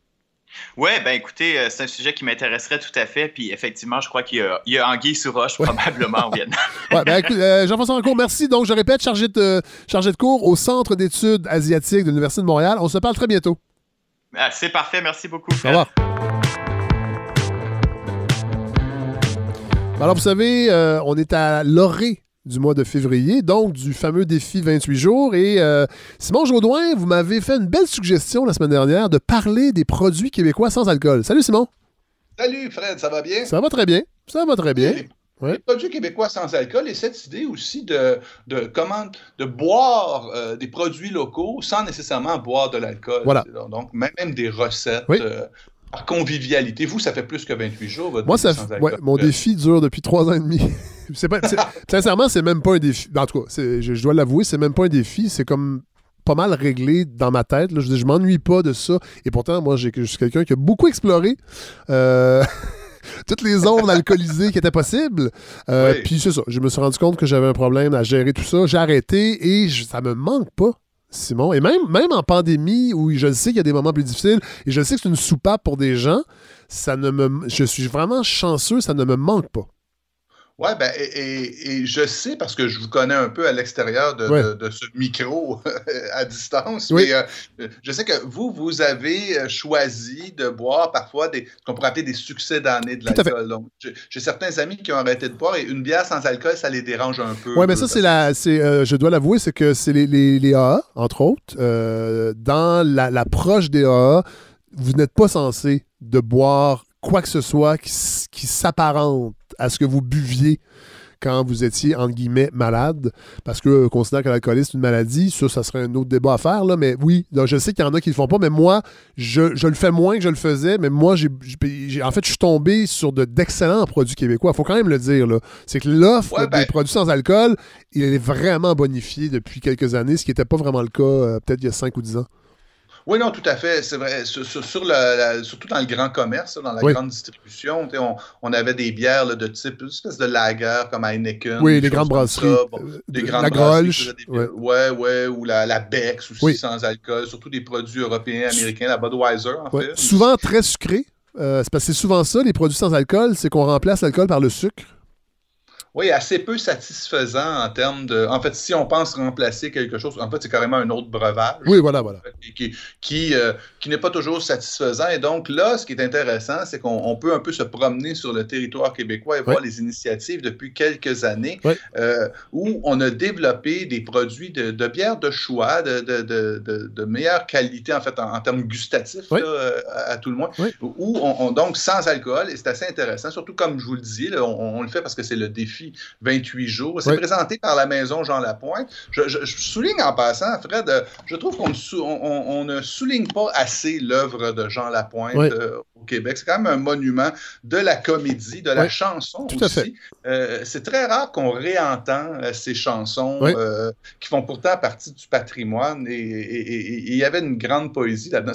ça peut sembler un peu quétaine pour certains, mais les jeunes qui vont s'adonner à ce défi 28 jours et qui vont peut-être connaître comme ça la maison Jean Lapointe et toute son, son, implication dans, dans, ces domaines de traitement des dépendances, ne connaissent pas ce fameux clown qu'il était, cet excellent comédien aussi. Ah oui, vraiment. Euh, dans Duplessis, entre autres, dans la série Duplessis. Ah, Duplessis, c'est magistral. Euh, et il y en a plusieurs. Dans les films aussi, oui. Dans, dans, les films, il est dans les... les euh... En fait, là, je ne veux pas, je veux pas dire de niaiserie, fait que je ne veux pas vous sortir mais, sa filmographie, mais ça pourrait être intéressant de s'y adonner un jour. Vous avez raison, parce que j'ouvre une parenthèse. Moi, quand j'étais jeune, au, à la fin du primaire, euh, mes parents avaient acheté l'album Jongleur. Ah ben oui. Qui est paru en 1980. Euh, et là-dessus, il y avait entre avec autres. Des cowboys de l'Est ou des choses. Ah non, c'est pas cet album-là. Il y avait toujours avec ma vie. Il y avait euh, Les Fleurs Malades. Les Fleurs Malades. Ouais. Euh, le comédien Valium Yum Yum. Il y avait un côté. C'est un fantaisiste, on va se le dire. Premier Québécois à être allé au Ed Sullivan Show avec les Gérolas, si ma mémoire est bonne. Mm-hmm. donc, vous avez raison, c'est un monument de l'humour, de la chanson. C'est vraiment un fantaisiste, dans le plus pur et le plus noble sens. de l'art populaire, vraiment dans, une approche populaire de, la, création et de la. J'ai beaucoup, beaucoup écouté Jean Lapointe quand, quand j'étais jeune. Puis des fois, je le remets, je, je, je l'ai en vinyle, je l'ai encore. Puis l'album suivant, si on chantait ensemble. Euh, et j'ai du plaisir. Ça me rappelle mon, ma fin du primaire. J'étais ancienne Lorette à Québec, puis j'écoutais du Jean Lapointe. C'est sûr que côté réalisation, ça, ça, peut sembler dater un peu. Ben, c'est encore drôle. Il y avait des moyens quand même. Euh, il y avait des, une belle orchestration. C'était, oui, c'est intéressant. Ne serait-ce sur le plan anthropologie musicale de revisiter. On le fera, Simon, comme on l'a fait avec Plume. Ben oui, on avait fait Plume la Traverse. Ben, on pouvait faire Jean Lapointe. Moi-même, je vous avoue, je, je, ne connais pas l'entièreté de l'œuvre, mais bon, Duplessis, ça, j'ai vu ça au moins 30 euh, fois dans la série. Euh, il y a des scènes que je connais par cœur. Mais pour moi, c'est un personnage référence de la culture québécoise. Je dis qu'on ne le dit pas assez. Donc, profitons donc de l'occasion de ce défi 28 jours. Toujours est-il que donc euh, quelques idées de produits. On va faire une espèce de chronique de service ici. C'est rare qu'on fait ça à la balado, mais là, on va le faire. Ben, on va commencer par ceux qui, qui, sont, en fait, qui présentent les bières officielles du défi 28 jours. C'est euh, vrai, c'est la, la, la Bockel, euh, à Drummondville, Tout à fait. Euh, cette brasserie, qui sont vraiment des pionniers dans la matière, qui en ont fait un, comment dire, ont fait un modèle d'affaires, qui ont vraiment vu là un marché qu'ils développent, avec trois bières, notamment la Berliner Sonne, qui est une euh, Berliner Weiss sans alcool, la Trou Noire, un stout, et la Découverte. Moi, c'est comme ça que, d'ailleurs, la, découverte, la découverte est une IPA, hein, c'est ça? Ouais, une India Pale Ale, très euh, avec des houblons. Ouais, c'est très bon, c'est, ça, ça, ça, se boit vraiment très bien. Là, on n'a pas vraiment le sentiment de boire quelque chose de moins bon euh, pour, comment dire, pour se consoler. On, peut prendre ce, ces produits-là avec un certain bonheur. Une note pour moi pour euh, la, la, Trou Noire, je l'avais essayé dès sa sortie il y a quelques années et, j'avais, c'est un stout, hein, un stout sans alcool, ça peut paraître un peu contre... contre nature. Contre-intuitif, oui, mais mais, euh, mais c'est. Euh, bon, elle m'avait paru un peu mince à l'époque. Et là, dernièrement, j'ai commencé à, la reboire. Et vraiment, il y a de la matière, c'est bon. Il y, a, ces goûts un peu café, chocolat qu'on recherche dans un stade parfois. Donc, vraiment un beau produit. Euh, eux, vraiment, ils, ont mis le paquet. Ils, ont, vraiment développer une usine euh, spécialisée pour le sans-alcool. Ils procèdent par osmose inversée, Fred. Alors là, je vais faire le fin finaux pour tenter de vous expliquer ce que c'est. Ce que Mais bon, grosso modo, c'est un, procédé de filtration de l'alcool. Et parce qu'on faut toujours se dire que c'est en fait des bières désalcoolisées. Voilà. Pas, on ne produit pas un produit sans alcool. Voilà. C'est qu'il faut toujours qu'il y ait un minimum d'alcool. Et là, leur chaîne de production est dédiée à ça. Alors, bravo, trois beaux produits Vraiment. comme ça. La pour vrai, la la découverte, là, elle est vraiment excellente. Très houblonnée, euh, très agrume. On ne va pas toutes les décrire, mais moi, celle-là, je pense que c'est une des meilleures au Québec. Oui, puis ils ont de l'ampleur et du corps. C'est souvent ça que. Et la Berliner Son aussi, moi, je l'aime beaucoup, celle-là. Euh, un petit côté euh, citronné, je dirais parfait apéro. Donc ça, il n'y a pas de honte du tout. Euh, et, je vous dis comme ça, même si vous ne faites pas le 28 jours sans alcool, et je, pourrais le redire pour tous les, conseils qu'on va donner pour d'autres types de boissons aussi, mais c'est toujours intéressant d'en avoir à la maison aussi. Euh, là, évidemment, si je, me pointe, si je me pointe à l'improviste avant 20 h vous pourrez m'offrir une pièce là, vous ne pouvez même pas avant 20 h euh, ben vous ne pouvez, même pas venir chez moi. non. j'ai toujours de ça à la de, de ces produits-là à la maison, sait-on jamais. Et même vraiment, des fois, tu as le goût de prendre un apéro, euh, puis tu n'as pas envie d'être cocktail non plus. Tout à fait. Euh, c'est des produits qui sont tripants pour ça. Voilà. Coup de cœur pour moi, euh, dernièrement, j'ai découvert celle d'une brasserie de Rouen-Noranda que j'aime beaucoup par ailleurs pour leurs produits, la brasserie Trèfle Noir. Ah. ils, font, ouais, ils font une bière aussi, une India Pale Ale, une, la sagesse. Ah. ils ont commencé ça au début de l'année 2020. On me corrigera si ça fait à peu près un an. Et eux, autre méthode, bon, ça je vous dirais que d'ailleurs aussi, je le précise, euh, si vous tentez de savoir comment ils font exactement, c'est secret défense ben pour les microbrasseries. Ce sont c'est des procédés assez complexes. Et d'ailleurs, je, le mentionne aussi, n'allez pas penser que vous payez moins cher une bière sans alcool. Au contraire, ça coûte plus cher. Oui, voilà. Oui. C'est de la recherche et développement. Ça a mis, même pris euh, parfois plusieurs années, dans bien des cas, avant d'arriver à une bonne recette. Eux, je crois qu'ils sont parvenus avec cette sagesse-là qu'on trouve en canette euh, à, un produit qui se tient, qui est très bon. Eux ne procèdent pas par... Euh, ils, vont vraiment par procéder, ils vont faire une bière avec très, très, très peu d'alcool. Donc, ils vont mettre un peu d'orge, à, question d'avoir un très faible taux d'alcool, qu'ils expliquent à peu près autour de 0,7, 0,8. Ils font une dilution et ils vont ajouter du houblon, donc pour la ramener un peu en bas de 0,5, ce qui est souvent dans ce qu'on appelle la fameuse 0,5. Oui, voilà. à l'époque. Euh, oui, oui, à l'époque, les gens buvaient de la point sec. S'il y avait peu de choix. Donc, euh, et, là, donc, celle-là, vraiment, euh, ça, il se débrouille très bien.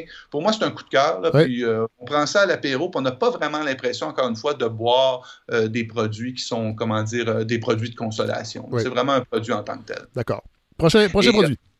Bah, écoutez, on va aller très vite là, parce que là, c'est plutôt sur ma bucket list. C'est des choses que je n'ai pas bu, mais qu'en faisant ma, recherche, il y a la Voix Maltée au Saguenay qui a commencé elle aussi début 2020, qui a sorti une gamme qui s'appelle la Raisonnable. Donc, euh, une bière de blé, une IPA aussi. Donc, euh, et tout ça, je vais les consigner dans un petit article sur euh, tourduquebec.ca. les, auditeurs pourront aller lire. Ben oui, on va le partager.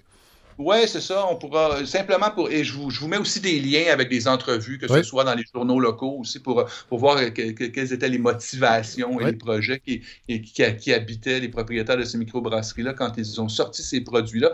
Donc, euh, la Voix Maltais a deux produits aussi qu'on trouve en canette. Donc, je n'ai pas vu, je, l'avoue euh, bien candidement, et que j'ai mis sur ma, sur ma bucket list au cours du mois de février. Je me, je me nomme comme défi d'en trouver. J'espère que c'est un produit essentiel. Fred? Euh, je crois bien que oui. J'espère. J'espère. Et, euh, et il y a aussi la, brasserie Vroden à Grande. Ben oui. Ouais, ben, eux, ils sont partis en grande. Ils en, ont vraiment développé plusieurs. Une blonde, une rousse, une IPA. Eux aussi, ils ont un stout aussi. Ça, je n'ai pas bu ces produits-là. C'est-à-dire qu'un des avantages de la bocale, par exemple, et je l'ai vu aussi pour Trèfle Noir, on les trouve en grande surface. Oui, voilà. Euh, assez facilement. Dans les grandes épiceries, les grandes bannières, tout à fait. Oui, oui, oui. Et ça, bravo aussi, soit dit en passant, pour euh, les grandes bannières qui ont commencé à avoir des, des, des comptoirs à bière, qui ont un bon sens. Bien que j'encourage toujours d'aller voir votre petit détaillant de quartier, c'est vraiment intéressant quand on fait les courses de Ah, bon, une petite sans alcool, comme ça, on en ramasse une. Pour les gens à Montréal aussi, Peluso, euh, sans vouloir faire de publicité, mais Peluso, quand même, qui se spécialise en bière de microbrasserie, ils ont une section sans alcool qui est vraiment impressionnante, avec des produits européens aussi, parce que l'engouement des, des bières sans alcool ça a commencé évidemment en Europe. Et en Europe aussi, il y a des microbrasseries ou en quoi des, des, brasseurs moins, euh, moins d'envergure qu'Anneken qui offrent vraiment une variété euh, très intéressante. Oui, oui, euh, et, oui, tout à fait. Il y, a la Bitburger aussi que j'aime bien aussi dans, dans, ces bières européennes qu'on trouve en grande surface. Mais effectivement, il y a, euh, c'était des. Mais de plus en plus, c'est le fun de voir sur les tablettes tous ces produits-là qui cohabitent ensemble. Et dernière mention, en tout cas pour ceux que j'ai pu trouver, là, et que celle-là, je ne l'ai pas bu non plus, mais c'est une microbrasserie que j'aime beaucoup, qui ont une histoire particulière. Qui sont, c'est ceux des îles de la Madeleine, donc à l'abri de la tempête, qui ont la palabre zéro. Alors, elle, elle est à zéro 0,8 ce que je peux voir. Il l'appelle la lagueur douce et responsable. Ça, c'est limite, ça. 0,8, moi, je pourrais, j'irais pas là, moi. OK. Ben, pour moi, euh, on pourra voir. Peut-être peut nous écriront-ils pour nous corriger, pour dire que finalement, ils ont, ils ont, réussi à baisser le taux. Mais toujours est-il qu'ils sont mentionnés. Ils l'appellent la palabre zéro. Bon, et à 0,8, euh, si vous êtes comme Fred, c'est peut-être trop. Si vous êtes comme moi, c'est vraiment pas beaucoup. Euh, et bon, alors, il y a, donc, c'est vraiment hallucinant de voir comment, depuis deux ans, le domaine des microbrasseries a vraiment fait des efforts de recherche et développement depuis 10-15 ans au Québec. Le, développement de l'offre de restauration en région aussi a, comment dire, a beaucoup augmenté aussi grâce à leur travail. Le, développement du goût des Québécois aussi, on, a maintenant des produits intéressants. Puis là, dans le domaine du sans-alcool, on voit vraiment qu'il y a de la recherche, qu'il y, a une prise en compte de ce besoin de ne pas toujours être cocktail à chaque fois qu'on veut prendre un petit apéro entre amis. Et je souligne aussi d'autres produits. Souvent, on les vend aux mêmes endroits, mais il y a toute cette tendance qui est souvent maintenue par les mêmes personnes. Tous ces toniques, ces sirops qui ajoutent des saveurs. J'aime beaucoup les produits de trois quarts d'once. Moi, les Quay Cocktails de Saguenay aussi, qui sont des, fabuleux produits. Il y a Panache qui fait des, des, des, des, magnifiques produits de, de, pour cocktails comme ça aussi, des sirops avec, qui rajoutent de l'amertume, qui rajoutent des goûts. Ça aussi, c'est toujours intéressant d'en avoir à la maison, même si c'est pas le 28 jours sans alcool. Ne serait-ce parce qu'un ami, comme ça, dans une soirée, ou après deux, trois verres, on a le coup de continuer à jaser, on, on, a le volant à prendre, on travaille le lendemain, on n'a pas vraiment envie de, de, revirer sur le party. Donc, ça, ça, ça, ça change vraiment là, des, des, des, drinks de, de, cette fameuse point 5 là, à laquelle on était confiné pour prendre un mot à la mode, jusqu'à tout récemment. Ou, sinon, le Virgin Caesar, qui était l'autre option euh, si on voulait pas boire de bière sans alcool. Et là, avec ce que vous nous parlez, les sirops, euh, euh, ben on, peut faire des, cocktails sans alcool, mais de, avec une palette de goût et de saveur vraiment, vraiment large. Euh, puis moi, je trouve ça vraiment intéressant, justement, d'offrir ça, parce que le vin sans alcool, on va se le dire, c'est pas buvable. Euh, donc, il n'y a pas beaucoup de... Non, mais c'est vrai. il n'y en a pas beaucoup sur le marché. Puis pour vrai, c'est du, du, jus de raisin sucré. Euh, mais des cocktails sans alcool, puis il y a les restaurants, il y a des bons restaurants à Montréal et ailleurs qui en offrent aussi. et c'est vraiment, vraiment intéressant. Avec de l'eau pétillante, là, puis des sirops, on peut vraiment aller loin dans, dans le côté gustatif sans avoir d'alcool. Tout à fait, tout à fait. Vous parliez du vin, je le mentionne comme ça en passant. À l'épicerie cette semaine, il y avait un spécial vin sans alcool, justement. Il y avait Nadia Fournier qui tentait d'en débusquer des bons. Qui tentait. Oui, ben, je vais vous avouer, il y en a deux. Ils en ont sorti deux sur le lot. Il n'y a personne qui avait l'air complètement heureux à tourner leur verre euh, dans, ce segment.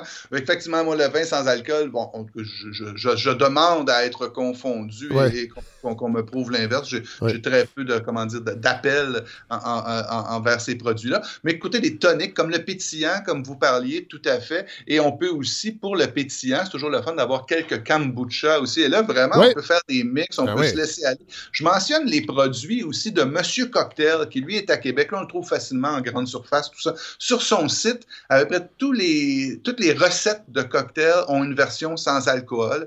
Il a des kits euh, aussi, si vous voulez faire un cadeau ou quoi que ça. Il vend des kits de cocktails sans alcool aussi. Donc, c'est vraiment pour démontrer comment il y a une prise en compte de ce besoin de, de consommer un peu moins d'alcool. Donc, Monsieur Cocktail, bravo pour ça. Et pour les autres, pour mettre du pétillant dans tout ça, ça. Évidemment, pensez encore un peu produits québécois. Vous avez l'autre source Montelier, hein, qui, est, vous avez la Saint-Justin aussi.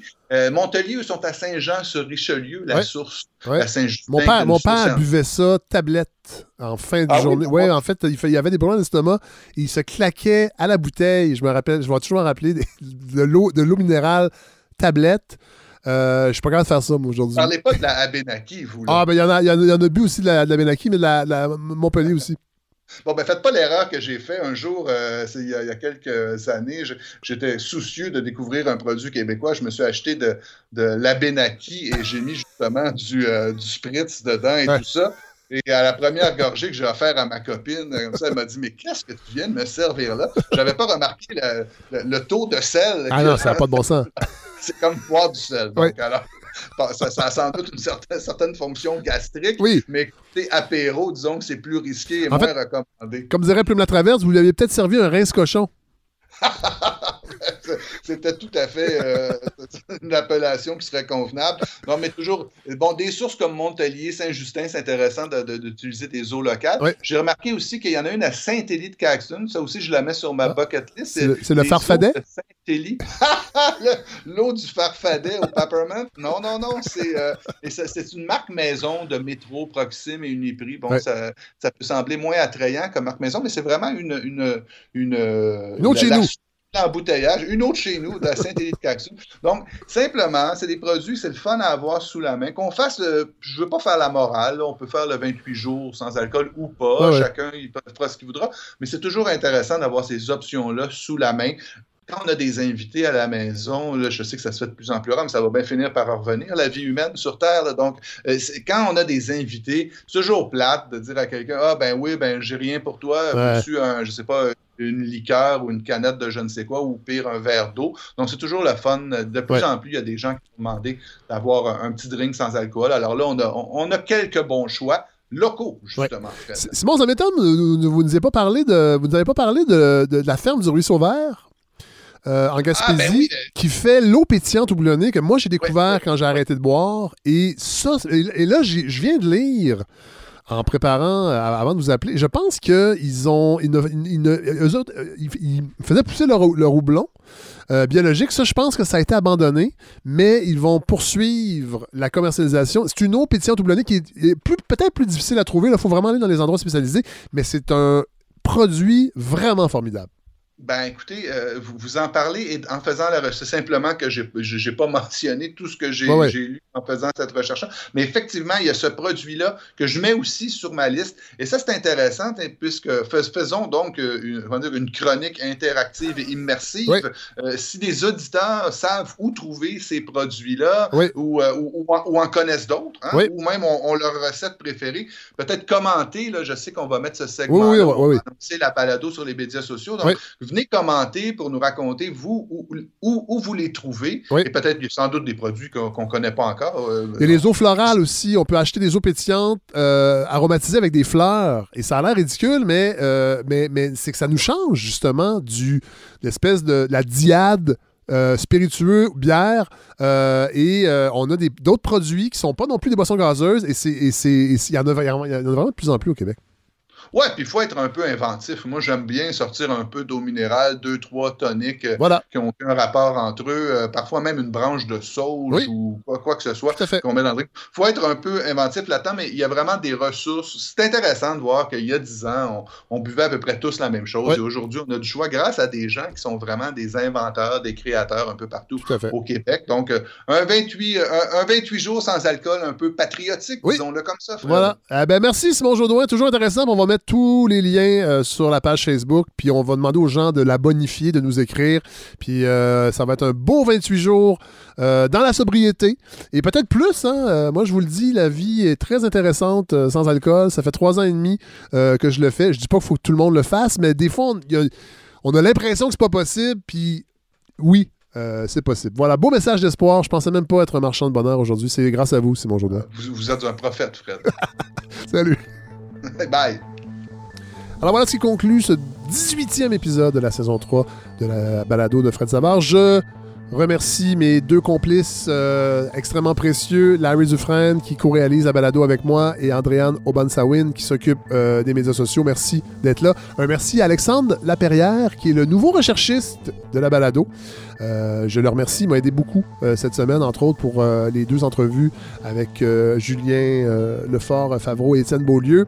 merci, Alexandre. Un petit mot sur la campagne de financement. La semaine dernière, j'en avais parlé, on était à 98 Là, on est à 99 Il y a des gens qui ont, qui ont embarqué, qui ont supporté le projet. Donc, je vous invite à le faire. J'aimerais vraiment ça qu'on atteigne le 100% parce que je ne vais plus vous en parler après. Alors, vous allez être gagnant. et je rappelle évidemment que tout don, tout, support financier est accepté, mais ceux qui donneront 60 dollars et plus euh, pour la saison 3 auront accès à l'espace privilège. Je vous invite à m'écrire. Vous savez, la migration, euh, c'est très, très, très bien passé. Euh, mais il y a encore des gens. Il y a eu des petits problèmes techniques, ce qui est tout à fait normal avec ce, type d'opération informatique. Donc, n'hésitez pas à m'écrire.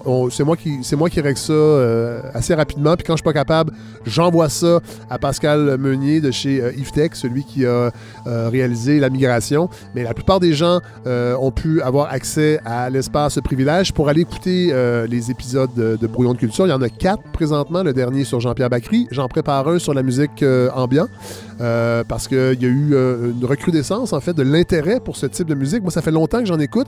je, je trouvais peut-être intéressant de vous suggérer peut-être cinq titres cinq albums de musique euh, ambiant à écouter parce que c'est un. Euh, avec la pandémie, je pense que les gens sont à la recherche d'une certaine quiétude et euh, visiblement, la musique ambiante a été un facteur d'apaisement. et voilà, je vais vous préparer ça bientôt. Puis évidemment, il y aura un épisode aussi éventuellement sur l'album Le Trésor de la langue de René Lucie que je veux absolument vous présenter. J'ai juste pas le temps de le faire parce que je fais ça à temps perdu et du temps perdu, j'en ai pas beaucoup ces temps-ci. merci d'être là, merci de m'écrire, merci d'être d'écouter la balado et de la commenter. C'est euh, vraiment important pour moi, cet apport de la communauté, une communauté que vous formez euh, et que vous animez euh, de belle façon. Bonne semaine tout le monde, on se retrouve la semaine prochaine.